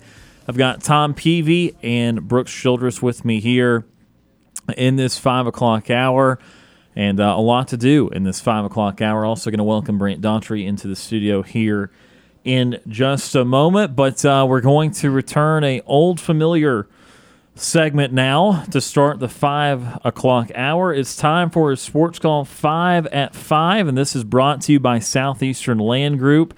John Harden and Brian Watts are your local land advisors with Southeastern Land Group. Land is always a sound financial investment, but it's also an investment in time with your family and friends, and Brian and John can help you find the perfect property for you. If you're looking to sell your land and get maximum exposure to potential buyers, your friends at Southeastern Land Group can also help you with that too. Call John Harden at 334-524-2756 or Brian Watts at 334-707-4273 or find them at selandgroup.com. So our Sports Call 5 at 5 presented by Southeastern Land Group starts with number 1. Number 1 is going to be Perry Thompson as we do the top 5 highest-rated recruits that Auburn has so far this recruiting cycle for the 2024 class. Of course, we've been talking a lot of recruiting, so this top 5 deals with the top 5 Auburn recruits, and number 1 is Perry Thompson, the number 29-rated player nationally, the number 8 wide receiver. Again, we go on 3 industry recruiting rankings. Perry Thompson out of Foley High School, Foley, Alabama. Forgot to rib Brooks, as Foley is not a school that Robert Still is usually a big fan of. But you would be a big fan of Perry Thompson this year, right? This football season? Yeah. I will. You want him to do well? I will root for him to not get injured for the Foley Lions. All right. I will not root for the success of this football team. Not a ringing endorsement. 2024, all in. Absolutely. All in. So Perry Thompson is number 1. Number 2. Number 2, the Sports Call 5 at 5 presented by Southeastern Land Group is DeMarcus Riddick. He was flipped from Georgia to Auburn last week, about this time last Wednesday. The 6'2", 220 linebacker out of Chilton County High School in Clanton. Number 31 player overall in the class. Also a 5-star and the number 3 linebacker overall. So 2 5-star commitments, one flipping from Alabama, one flipping from Georgia. Yeah, big-time position right there to get highest-rated, at the time when he committed, highest-rated linebacker since Owen Pappo. Yeah, player since Owen. Well, highest-rated player since Owen Pappo, but big-time get right there for Auburn. Number 3. Number 3 is also a linebacker in the form of Joseph Phillips. Joe Phillips out of Tuskegee, Alabama. Booker T. Washington High School, the number 119 player overall in the class. Top 100 if you go on 3 is just normal site, but 119 on the industry ranking. The number 9 linebacker in the 2023 class. So, again, 2 top 10 linebackers in the class. DeMarcus Riddick, number 3. And Joe Phillips, number 9. And with Joe Phillips, it was not a flip from Georgia. However, he made it very well known that he was very close to committing to Georgia, maybe just days away from committing to Georgia before Auburn really put the full court press on him and impressed him enough to where he was ready to commit to Auburn. So, again, a wide receiver, 2 linebackers make up the top 3. Next up, number 4. Number 4 in our Sports Call 5 at 5 presented by Southeastern Land Group. Walker White, the quarterback out of Little Rock Christian Academy in Little Rock, Arkansas, the number 9 quarterback in the class. So, again, another top 10 at his position.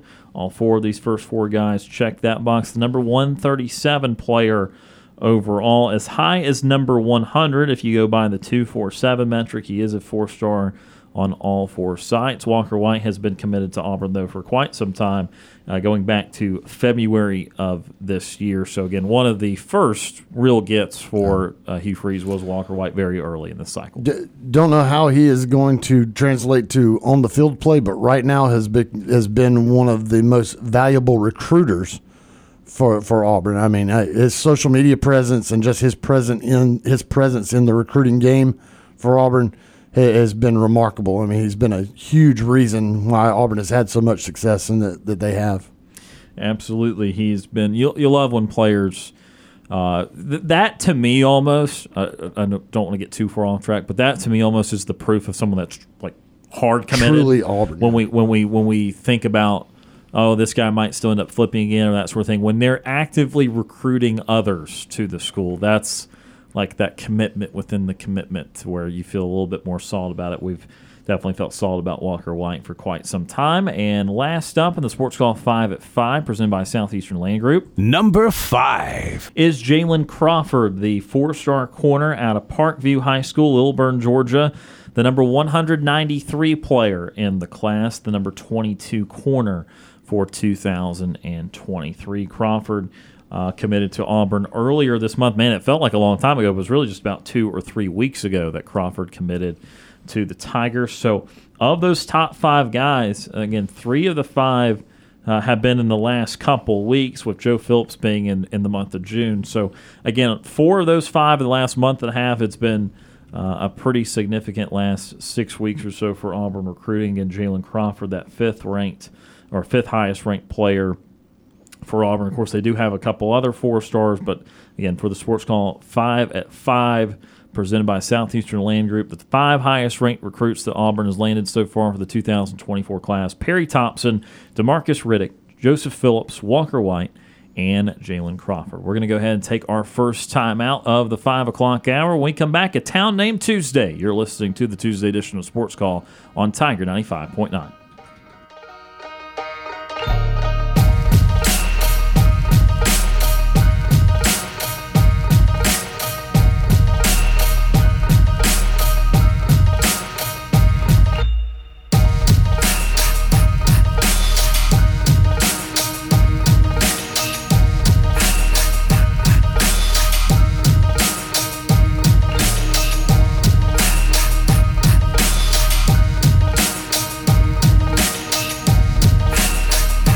Stay tuned. You're listening to the multi-time Abby Award-winning Sports Call. Feel free to give us a call at 334-887-3401 or toll free at 1-888-9-TIGER-9.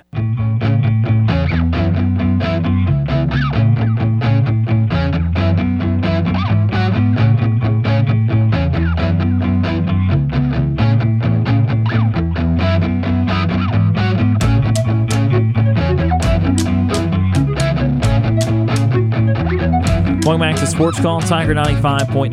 Ryan LaVoy, Brooks Childress, Tom Peavy, Brant Daughtry will be joining us in just a second for Town Name Tuesday. It is late in the show. We have not yet gotten to birthdays in sports, so we're going to do a very abbreviated version of that right now. It's time for today's birthdays in sports. All right, birthdays in sports today. Greg Berhalter turns 50. Of course, he is right now the head coach of the U.S. men's national team. Did survive a little bit of an investigation there a couple of months ago. He's been with the men's national team since 2018. Greg Berhalter is 50 today. Go Tar Heels. Newark, New Jersey, St. Benedict's Preparatory. Go Gray Bees. Gray Bees. I wasn't going to.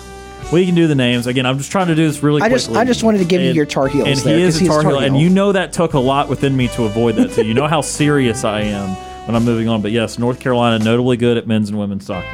Edrin James turns 45, former NFL running back, born in the state of Florida. Immokalee High School Indians, where he attended the University of Miami. You.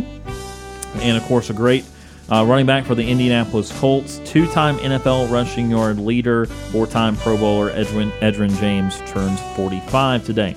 Scotty Barnes turns 22. He's a forward for the Toronto Raptors right now. He was also born in the state of Florida, led his high school to 2 consecutive state titles at... Well, it depends on which high school. Sophomore and a junior. As a sophomore and a junior. That was at NSU University School in Fort Lauderdale. Go Sharks. Go Sharks. Okay. I can support that. But before that, he was as a freshman at Cardinal Newman High School in West Palm. Go Crusaders. Sophomore and junior NSU University School. Like I said, go Sharks. His last year at Montverde Academy. Go Eagles. Okay, well, we got Bland there at the end, but the first two were little Crusaders and Sharks, absolutely. Pretty solid. Of course, he, as Brooks has been doing the entire time. Where'd he go, Brooks? Oh. Thank you for that. That would be the Florida State Seminoles. Again, ACC Freshman of the Year in 2020, drafted 4th overall by the Raptors in 2021, and was named the NBA Rookie of the Year in 2022. His senior year at Montverde Academy, he was teammates with Cade Cunningham and Daron Sharp, considered the greatest high school team ever. They went 25-0 and won by an average of 39 points. Jeez. Cade Cunningham, great NBA player. Well, when he's healthy, very good NBA player. Daron Sharp was good for North Carolina, and now I believe is with the Brooklyn Nets. Madison Bumgarner is last but not least, turns 34, pitcher for the Arizona Diamondbacks, where he was before he got released, I should say. Was born in the state of North Carolina, led his high school to a state championship in baseball as a senior in 2007. And that would be South Caldwell High School in Hudson, North Carolina. Go Spartans! In addition to being Gatorade Player of the Year, drafted 10th overall by the San Francisco Giants. Made his debut in 2009, pitched for 11 seasons, four-time All-Star, named MVP of both the NLCS and World Series in 2014. Holds the MLB record for most innings pitched in a playoff run and ERA in a World Series with a .25 ERA, which is allowing only one earned run. So Madison Bumgarner is 34 today. But there's also one more birthday to tell you about. And I'm glad that I'll just be full disclosure, I'm glad we did get this segment in for Brooks to remind me of this and everything. Today is the 28th birthday in the history of Sports Call. August 1st. Go Sports Call. Go Auburns. Go Sports Call. Go Sports Ballers. August the 1st of 1995 was when Sports Call first took the air. Again, we had a big celebration for that a few years ago, even despite COVID in 2020 for our 25th. Anniversary. So today is our 28th birthday, 28th year of Sports Call. And again, want to certainly appreciate all you, the listeners and the callers for that. Without that, we, who some of us were born even before, or excuse me, after that, would not have the opportunity to be on this show today. So again, we really appreciate all of your support, listening to podcasts, listening to the show live, on the radio, on the Tiger Communications app, calling in. Your contributions, we could not do 28 years without you. And so it's a happy birthday to us, but it's also a lot of appreciation to you, the listener, and the caller. And so those are the birthdays in sports today. Greg Berhalter, 50. Edrin James, 45. Scotty Barnes, 22. Madison Bumgarner, 34. And us, Sports Call Auburn, 28 today. All right, so we've had a full show today. We wouldn't have it any other way, especially on our birthday. So it is a Tuesday. We've not had one in a few weeks, and so it's now time for a Town Name Tuesday. First, JJ talked a little too much about Asheville. Now Brooks proclaims his love for the 251. It's time to look at some of the other fun towns in the country. It's Town Name Tuesday. All right, Town Name Tuesday. Brooks has again put this together. We're going to kind of make this one long segment. We also welcome on Brant Daughtry now, who... notably not as old as Sports Call. He is someone I was referencing. Also myself, I'm 27 years of age, in case anyone was wondering. No, I'm not finicky about my age. I'll let you know if you ask. No one asked, and there I gave it to you anyway. So, but Town Name Tuesday on this Tuesday. We picked two states that are not completely at random, but they're certainly two different states. Brooks, who'd we pick? Well, we picked a team that is most definitely joining the Big 12 next year. Colorado. Okay. And we picked a team that, from a conference they're leaving. Pac-12. The Pac-12. We picked Arizona. Oh. Who could be eventually leaving to the Big 12. So we wanted to do a couple different states today. And again, kind of theming it around, we try to do what's relevant when we can. We've not been out west too often. Don't worry, folks. You can find this on our podcast feed. It's not going to be available just on Apple TV or anything like that. Correct. Yeah, no, you don't need subscription, special subscription to listen to this. So let's get going. Colorado versus Arizona. All right. Colorado and Arizona. I don't think we've ventured to either of these two states before that I can remember. I think we've done Arizona once before. Maybe we have. I think we did. We'll start out with a place called No Name. No Name. No Name. Capital N-O, space, capital N-A-M-E. No Name. I'm going to go Arizona because it sounds like something that would be out in the middle of the desert somewhere. Yeah, mm-hmm. I first of all, hey, everybody. What's up? Hey, there it is. I'm also going to go with Arizona because I can't remember the band that wrote the song, but like Horse with No Name. Oh. It's like riding through the desert on a horse with no name. And it feels very Arizona. Yeah, I agree. Again, I always find something logical, then remind myself that the logic never ends up proving true. But look, both states, I will say this, Colorado and Arizona, they've still got a lot of vacant land. Colorado, just because it's not desert, doesn't mean that there's just people all over the place. There's Denver, there's Colorado Springs, a couple other, Boulder, I guess. But, again, there's still it's a large state compared to the people that actually inhabit it. So, Colorado's not going to shock me, but I'll join the crew, go with Arizona. You're heading down Interstate 70, get off on exit 119, you'll go to No Name, Colorado. Ah, there you wow. go. Yeah, it has all a lot of land, too. But why does it not have a name? Well, it's named for No Name Creek and No Name Canyon. Okay. All right. So a whole collection of No Names. No Name was also one of the boats on John Wesley Powell's expedition in 1869 to map out the Colorado River, along with other boats, including, but not limited to, Emma Dean, Kitty Clyde's Sister, and Maid of the Canyon. So, okay, no, time out. Yep. Hang on. So, 1869, there was a voyage to scout out the Colorado River. Yes. And something... One of them said No Name? Yeah, the boat name was No Name. The boat name was No Name. Yeah, the boat's name was No Name. Okay. I thought you meant that he went out there and said, oh, I don't have a name for this because I've discovered this. I'm just going to leave it as No Name. No, the boat's name was No Name. I like that idea, actually. Yeah, I'm just like, you know what? If you're discovering something, it probably doesn't have a name. No. You know, but pretty sound stuff. You could argue that that's what he did with the boat. Yeah? Yeah, but he knew what boats were. He could have given it a name. I don't know. Whatever. Anyway. So here's the craziest thing is I have been right there at No Name, basically, because it is part of the Glenwood Springs, Colorado micropolitan statistical area. Don't give them too much credit. The Glenwood Springs post office zip code serves the area. I have been to Glenwood Springs. Oh, wow. Yeah. So this was gettable for you. It was gettable. I don't business remember. Business or pleasure? I was doing the drum corps tour. Okay, and, business. Yeah, we stopped in Glenwood Springs. Oddly enough, Glenwood Springs is where the death site and the burial site of Doc Holliday. Ah. Thought we were going down one of those murderer. No, Doc Holliday died at the Glenwood Springs Sanitarium and is buried on a little ridge above Glenwood Springs. But I'm sure you could probably see No Name from that ridge, if I had to guess. All right. So there you go. That's pretty good stuff. All right. We start off with No Name, Colorado. What else we got next? So, you know, everybody, you guys always struggle with logic for these names. Yeah, well. I think... Or logic struggles us. I think the best way to embrace this segment is to be carefree. Okay. So the next sound is carefree, one word. C-A-R-E-F-R-E-E. Carefree. Am I more likely to be carefree in Arizona or Colorado? As you have just established, the logic doesn't matter. Colorado. Yeah, absolutely. Probably, because Arizona is decidedly hotter. Well, it's hotter. There's some other things you can do in Colorado. Well, yeah, no, I was saying Arizona's hotter, but yeah, you can do the other things in Colorado. You're right. Arizona's famous for being hot. Colorado's famous for being very relaxed. Just say it, for being high. Yeah. If you're high, then bow. I'm gonna go Colorado. So I'm gonna go. I'm gonna carefree, and it's carefree Colorado. That's alliteration. How can I ignore that? Yeah. Yeah, Colorado. I'm going Colorado. I'm going to say Arizona. Just I'm going to be different because again, logic has not been our best friends. It's probably, I'll provide you the logic, and you can go against me. It's probably some sand dune in Arizona that they call the Carefree Dune, and that's what they named the town after. Carefree is I'm going to say this, and Ryan's going to immediately know where it is.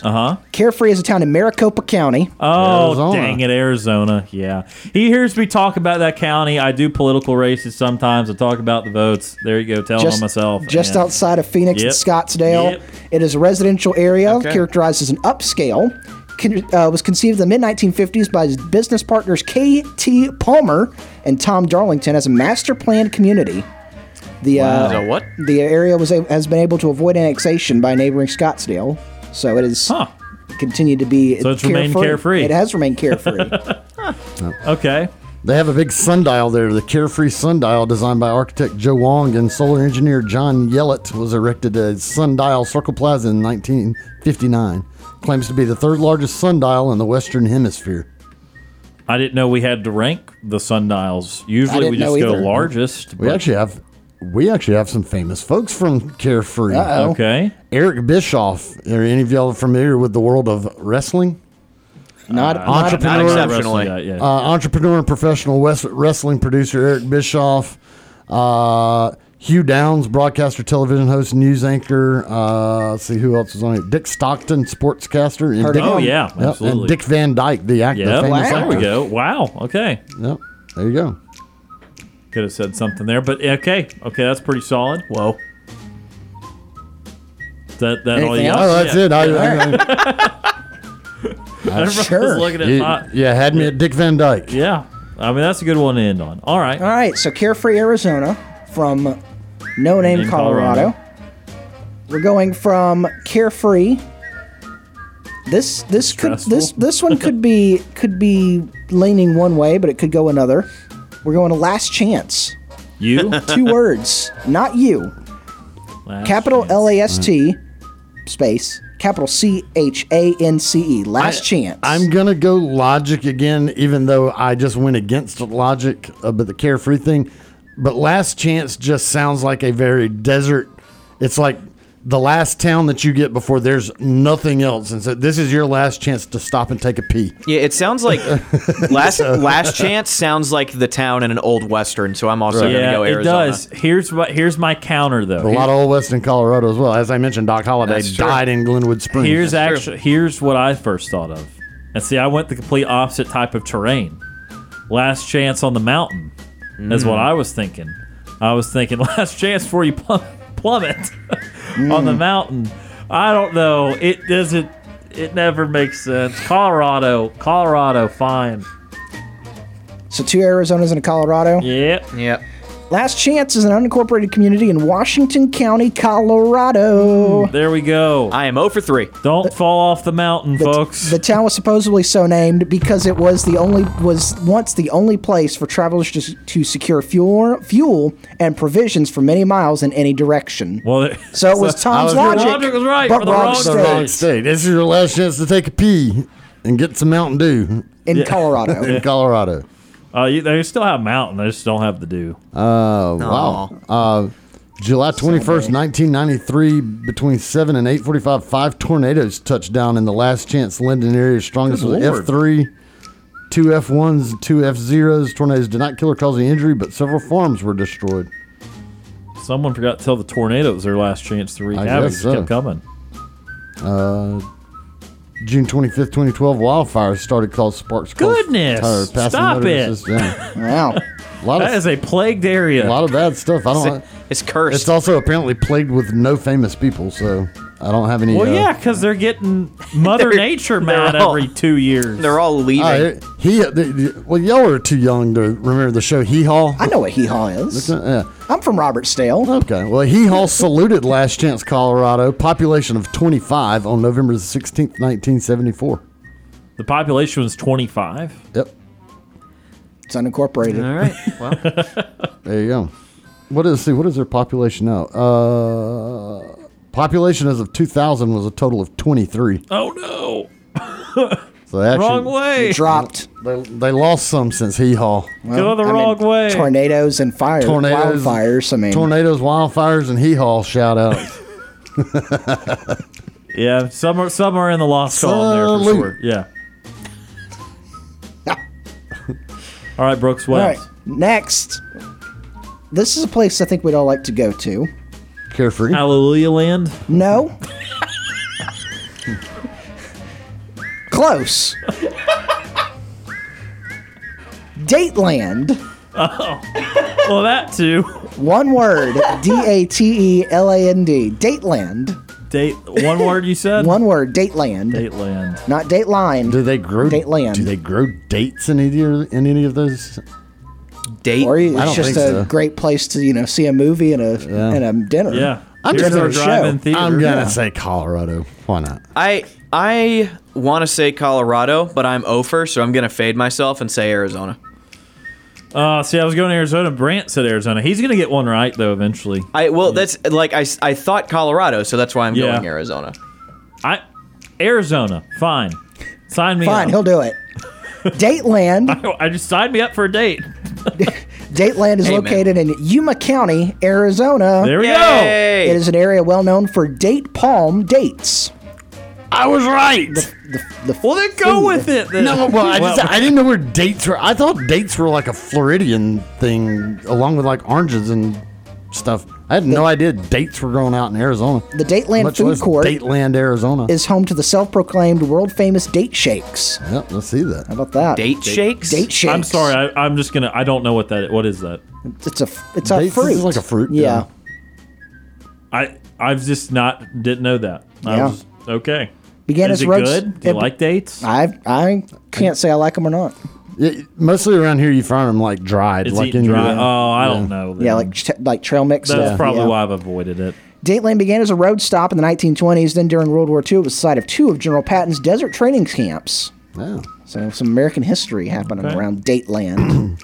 Unclear if it's a good place to see a dinner and a show. Yeah. That's just crazy that I was actually correct about Dateland being named after dates, like the actual fruit. Yeah. I just had no idea where dates came from, so bang. I don't know. Darn. Again, you can find all the logic you want, and then you realize that people just don't make any sense. and that's what ends up happening. Well, my logic was dead on. I just didn't know where my logic was directing me to. All right. So we're going from Dateland. Have we done four? Three? We've done four. Okay. We've had two Colorados, two Arizonas. Okay. Probably have time for two, maybe three more. All right. We'll say like three more. We can do that. We've had no name. Now let's go to nowhere. No. One word. Nowhere. Okay. N-O-W-H-E-R-E. So again, this is why these states are good to me, because you could say nowhere, Arizona. There's a long stretch of nothingness there, right? There's desert, okay? That makes sense. Nowhere. You're nowhere. Right. But also in Colorado, you get lost in the mountains. And where are you then? You're nowhere. You're lost. It can happen either way, And so I don't know which one's going to turn out to be. Nowhere, Colorado. Nowhere, Arizona. And you say it out loud. Sounds good to both. You look like... Are you? You're just. I was waiting on you to finish. I'm just saying Arizona, just because I don't. That is more of a nowhere. Nowhere feels more Arizona-ish to me than Colorado. But logic out the window. I'm just going with Arizona though. I haven't said Colorado in a while, so I'm going to say Colorado. I love that. That's all I got. That's all because I tried applying logic to it, but I mean for all the reasons Ryan just said, he just talked through. Pretty much my same exact thought process. He just said it out loud. I'm going to say Colorado. You can be nowhere but everywhere at the same time. I wish it was a K-N-O-W, nowhere. Yeah. That would have been fun. I'm going to go Colorado. Why not? Nowhere is allegedly located in Colorado. Wow. I say allegedly located because I could not find anything on nowhere. It may be in the Twilight Zone, for all we know. How did you come up with the name if you couldn't find anything? It was on a website. I have a website that gives me the names, and I do the research after the fact on them to find stuff on them. Smithsonian Magazine. What does this say? It's a Smithsonian photo contest. See, again, I mean, you would think of the most nowhere Arizona. I can buy that. But nowhere. Again, you can these aren't little piddly mountains in Colorado, okay? So you're at a point you're gonna run out of place where people usually go. And so you can get the middle of nowhere there too. It's just a different kind of nowhere. You're up there a little bit more. More trees around. Hopefully no more bears. True. Lots of bear videos coming out these days. It doesn't always go well for humans. But anyway, that's aside. But anyway, that's why I could see either one. And honestly, I'm just going opposite of Tom at this point. Because he's had bad luck at this point. I can't find anything about nowhere. It's nowhere to be found. It's nowhere to be found. It is nowhere to be found. All right, well, let's go from a place that it's nowhere, place that had no name, nowhere. Let's go to a place that, actually has a name. Jake's Corner. Excellent transition. Jake's Corner. Oh, Jake's Corner. J-A-K. Is he from State Farm? Maybe. J-A-K-E' in Atlanta. Space Corner. C-O-R-N-E. Jake's Corner. There used to be, what was that? Was it Jake's Steakhouse in Orange Beach or in Gulf Shores? Yeah. Just saying. I don't know. I'm just trying to notable places name with Jake's name. Jake's Corner. Jake's Corner. Jake's Corner, Colorado. Jake's Corner, Arizona. I'm going Colorado for no other reason that I don't know. I love it. Sure. So Arizona, it's hard to corner out a bunch of nothing space. All right. But in Colorado, you can corner out a little segment on the mountain. Little splotch of land there. I'll go with Tom on this one. Why not? Let's go Colorado. Brant? I feel like Arizona is one of those states out west, and I may be mistaking this in my head, but when I picture Arizona, it just looks like a rectangle. So, there's four corners on it. I mean, kind of. So does Colorado. Colorado is literally a square. All right. Well, you know what? I'm going Arizona. Jake's Corner. Because I thought Arizona first. Is a census-designated place that sits about 19 miles south of Payson, Arizona. Wow. Population of about 1,800 people. Shouldn't have listened to me. Wow. Cool little bar, general store, that bear the same name sit at the spot. Perfect place for a pit stop. Yeah, again, you can just do you can think whatever nice thought you want to have, and then it's just going to go the opposite way. Population of 98... 98, okay. 98. Maybe we'll get triple digits one day. Total area of 1.4 square miles, all land. 4.1 square miles. Does it? Can you put that real quickly in a frame of reference, like how much land that actually is? Not really. No. It's like Jake's Corner is like dead. Like if you took the state of Arizona and drew a bullseye dead in the middle. That's about Jake's Corner. Which, again, logically, corner of something would be right in the middle. Oh, yeah, right? Absolutely. Right dead slap in the bullseye middle of Arizona. Oh, man. Maybe just slightly to the southeast of dead center, but, it's... Close enough. It's pretty much in the bullseye zone of the dartboard there. Man. All right, Brooks. Ready to finish this one out? Jake's Corner. Let's go ahead and do one more. And we'll finish this one out by bringing this Town Name Tuesday to its... climax. Oh, gotta be Colorado, right? Any reasoning for Arizona? No, Canyon. I'm trying to think of some logic to climb. I do have a logic. Oh, watch out. Okay, and he seems confident. All right, get to me. Climax of a mountain, maybe. Yeah, top of the mountain. Oh, that's what I was saying. Yeah, that's what we were talking about. I was like, do you have any argument for Arizona? Because obviously, climax of a mountain. Oh, I'm sorry, I didn't hear that. There are a lot of mountains in Arizona. Like you get in northern Arizona, you're in the Rockies. Didn't we have a climax? Flagstaff, it snows a lot in Flagstaff, Arizona. Didn't we have a climax last time we played this? There's a climax in another state. There's a climax Georgia and a climax Alabama, and everybody's climaxing in their state. Yep. That was low-hanging fruit. Yep. That was low-hanging fruit. Weren't they low-hanging dates? Oh. Dateland? Again. There's more low-hanging fruit here, but I'm going to avoid it. Yeah, I'm going to probably go Colorado, too, because, again, that's what you would think. Let's go ahead and give me the L, Brooks. Go ahead. Give me the L. Climax is an unincorporated mining village in Lake County, Colorado. Oh. Hey. You said lake. I got optimistic because it doesn't feel as many of those to Arizona as Colorado. Climax is located along the Continental Divide at an elevation of 11,360 feet above sea level. So it's high up? Okay. It was the highest human settlement in the United States, and it holds the record for having the country's second highest post office and the highest railroad station. This was named accurately. Wow. Like, this actually makes sense. This never happens. Technically. It only makes sense if it's, like, after a guy that found it. This is, though, kind of a trick question as far as this town goes. Excuse me? It's a ghost town right now. It has a population of zero. No. It is now considered a ghost town. No, but it had a post office. There was a mine there that shut down in 1965, and all the houses were transported to West Park Subdivision in Leadville, Colorado. No. But the mine reopened 17 years later. But is it closed again if no one mines it?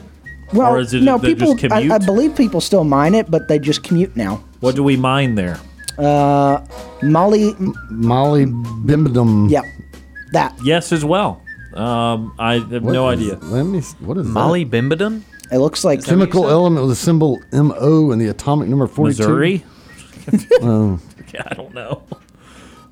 It's just. I mean, it's lead. Okay. Yeah, basically. Okay. Lead ore. Once you're confused with lead ore, so it's a type of lead. Steel alloy.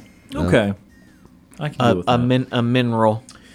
Well, that was a little shorter, but a little sweeter, as we had some good names there. Again, I'm glad that we concluded with climax because that... had to reach the climax. Wow. Well, I'm just saying I'm the only adult on this show. That made sense. That's a scary thought, too. Yeah, all I'm saying is that made sense.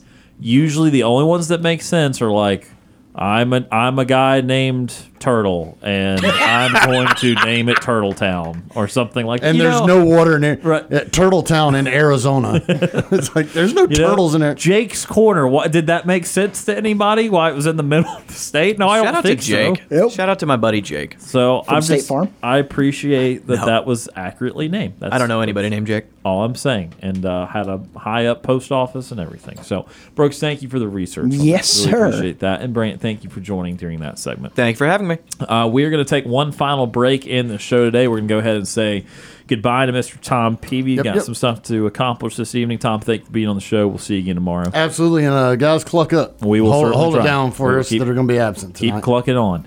All right, one final timeout. Back to wrap up the show right after this.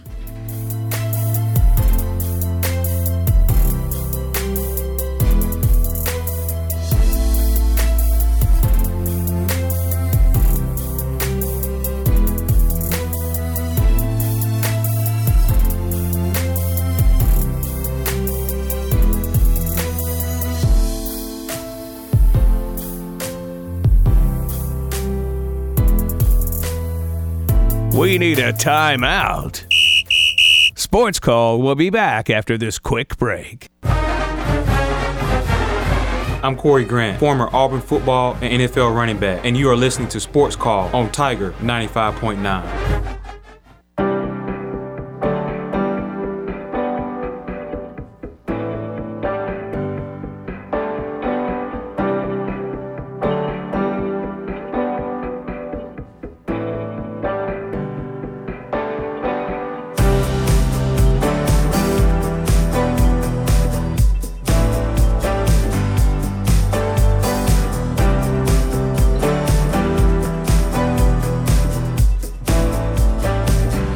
Welcome back to Sports Call, Tiger 95.9. Ryan Lavoie and Brooks Childress finishing things off here on this Tuesday afternoon. Just played some Town Name Tuesday. Good to get back into a big game there. Again, if you missed that or anything on the show today, we had Justin Ferguson on the Auburn Observer. We talked some recruiting. We had our first Sports Call 5 in quite some time. If you missed any of that, go back and check it out. The Sports Call podcast brought to you by Coca-Cola. If you ever miss Sports Call Live, or if you want to hear something again, make sure you go back and listen to our show on demand wherever you get your podcasts. Enjoy an ice-cold Coca-Cola to go along with the hottest sports talk, Coca-Cola. Taste the feeling. Of course, our podcast is available on SoundCloud, Google Play, iTunes, Apple Podcasts, Spotify, TuneIn, and the Tiger Communications app. I believe, I'd have to double check this, but I think one of the other services we used to have our podcast on was Stitcher. I believe today was the day they ceased operations, I think. It was either the first this month or last this month. So if you ever got our podcast via Stitcher, that entire company kind of blew up. But still a lot of ways. SoundCloud, the main way, SoundCloud, Google Play, iTunes, Apple Podcasts, Spotify, TuneIn, Tiger Communications app. If you're a Stitcher listener, you have until August 29th. 29th, okay, so end of this month. So you still got one more month on Stitcher, but if you do listen through the Stitcher platform, you got a month to do so, and again, you'll have to go over to SoundCloud, Google Play, iTunes, Apple Podcasts, all that good stuff, our Tiger Communications app to find the podcast after August 29th there. All right, just a couple minutes left in the show. We'll get to a nightly TV guide in just a second. I don't believe there were any other big trades, at least not concerning the Braves. That Jack Flaherty trade ended up going St. Louis to Baltimore, so the upstart Orioles having their best year in quite some time. They add to their starting pitcher Jack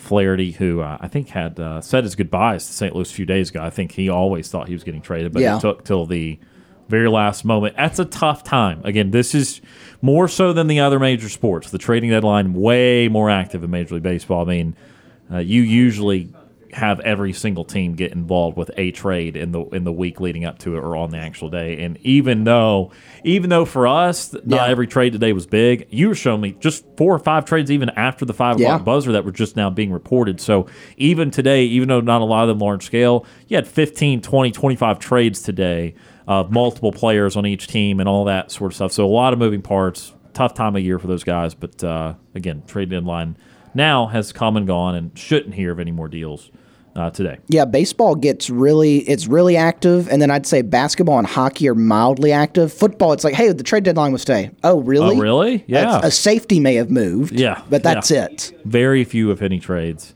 Usually what's more common is throughout the season is a few more free agent holdovers and giving shots to 30, 32, 33-year-old guys for one last time, that sort of thing, but not a whole lot of stuff in the NFL.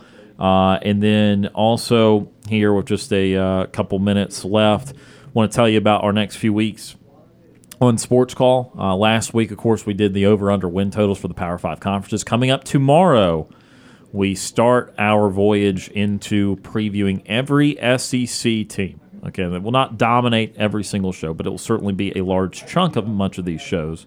And we will start with some of the bottom feeders. From there, we will go with it one a day, but tomorrow we'll do both Missouri and Vanderbilt. Sorry to both those teams for not getting a full day, but we will do the 14 SEC schools over the next 13 shows. That will get us to game week, I believe, week 0 game week, not the full game week. So that will be very exciting to get through to those. So again, coming up over the course of the next 2.5 weeks, we will be previewing each and every team in the Southeastern Conference.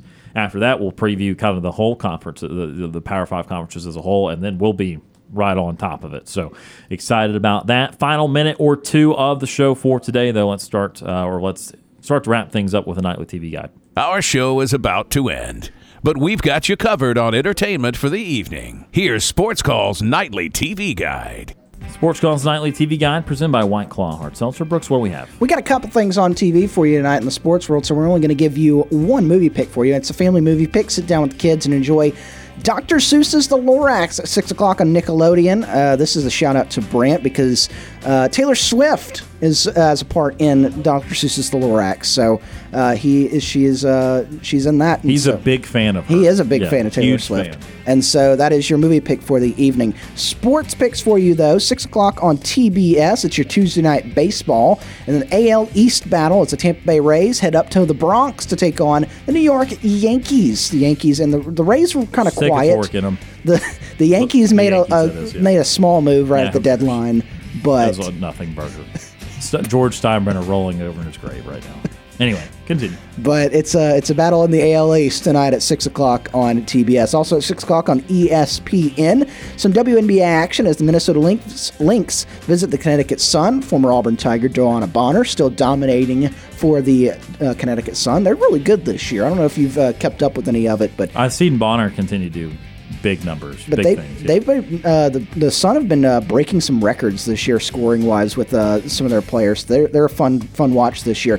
Also at 7 o'clock on ESPNU, the Northwoods Baseball League is back on as Great Plains East takes on the All-Star Great Plains, and of course your Atlanta Braves are back in action tonight at 6:20 on Bally Sports South. Spencer Strider on the bump tonight as the Braves take on the Los Angeles Angels, and they look to even the series at one game apiece. And that is your Nightly TV Guide, brought to you by our friends at White Claw Hard Seltzer. Thank you very much for that, Brooks, and thank you again for your research with the Town Name Tuesday and TV Guide. Appreciate you being here today. We'll see you again on Thursday. See you then. And that will do it for the show today.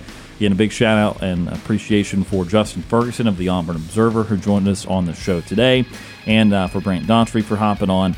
And, of course, as always, for all those that tuned in and called in. For Brant Daughtry, Tom Peavy, and Brooks Childress, my name is Ryan LeBoy. Have a great Tuesday night. Clock up, and we'll talk to you again tomorrow.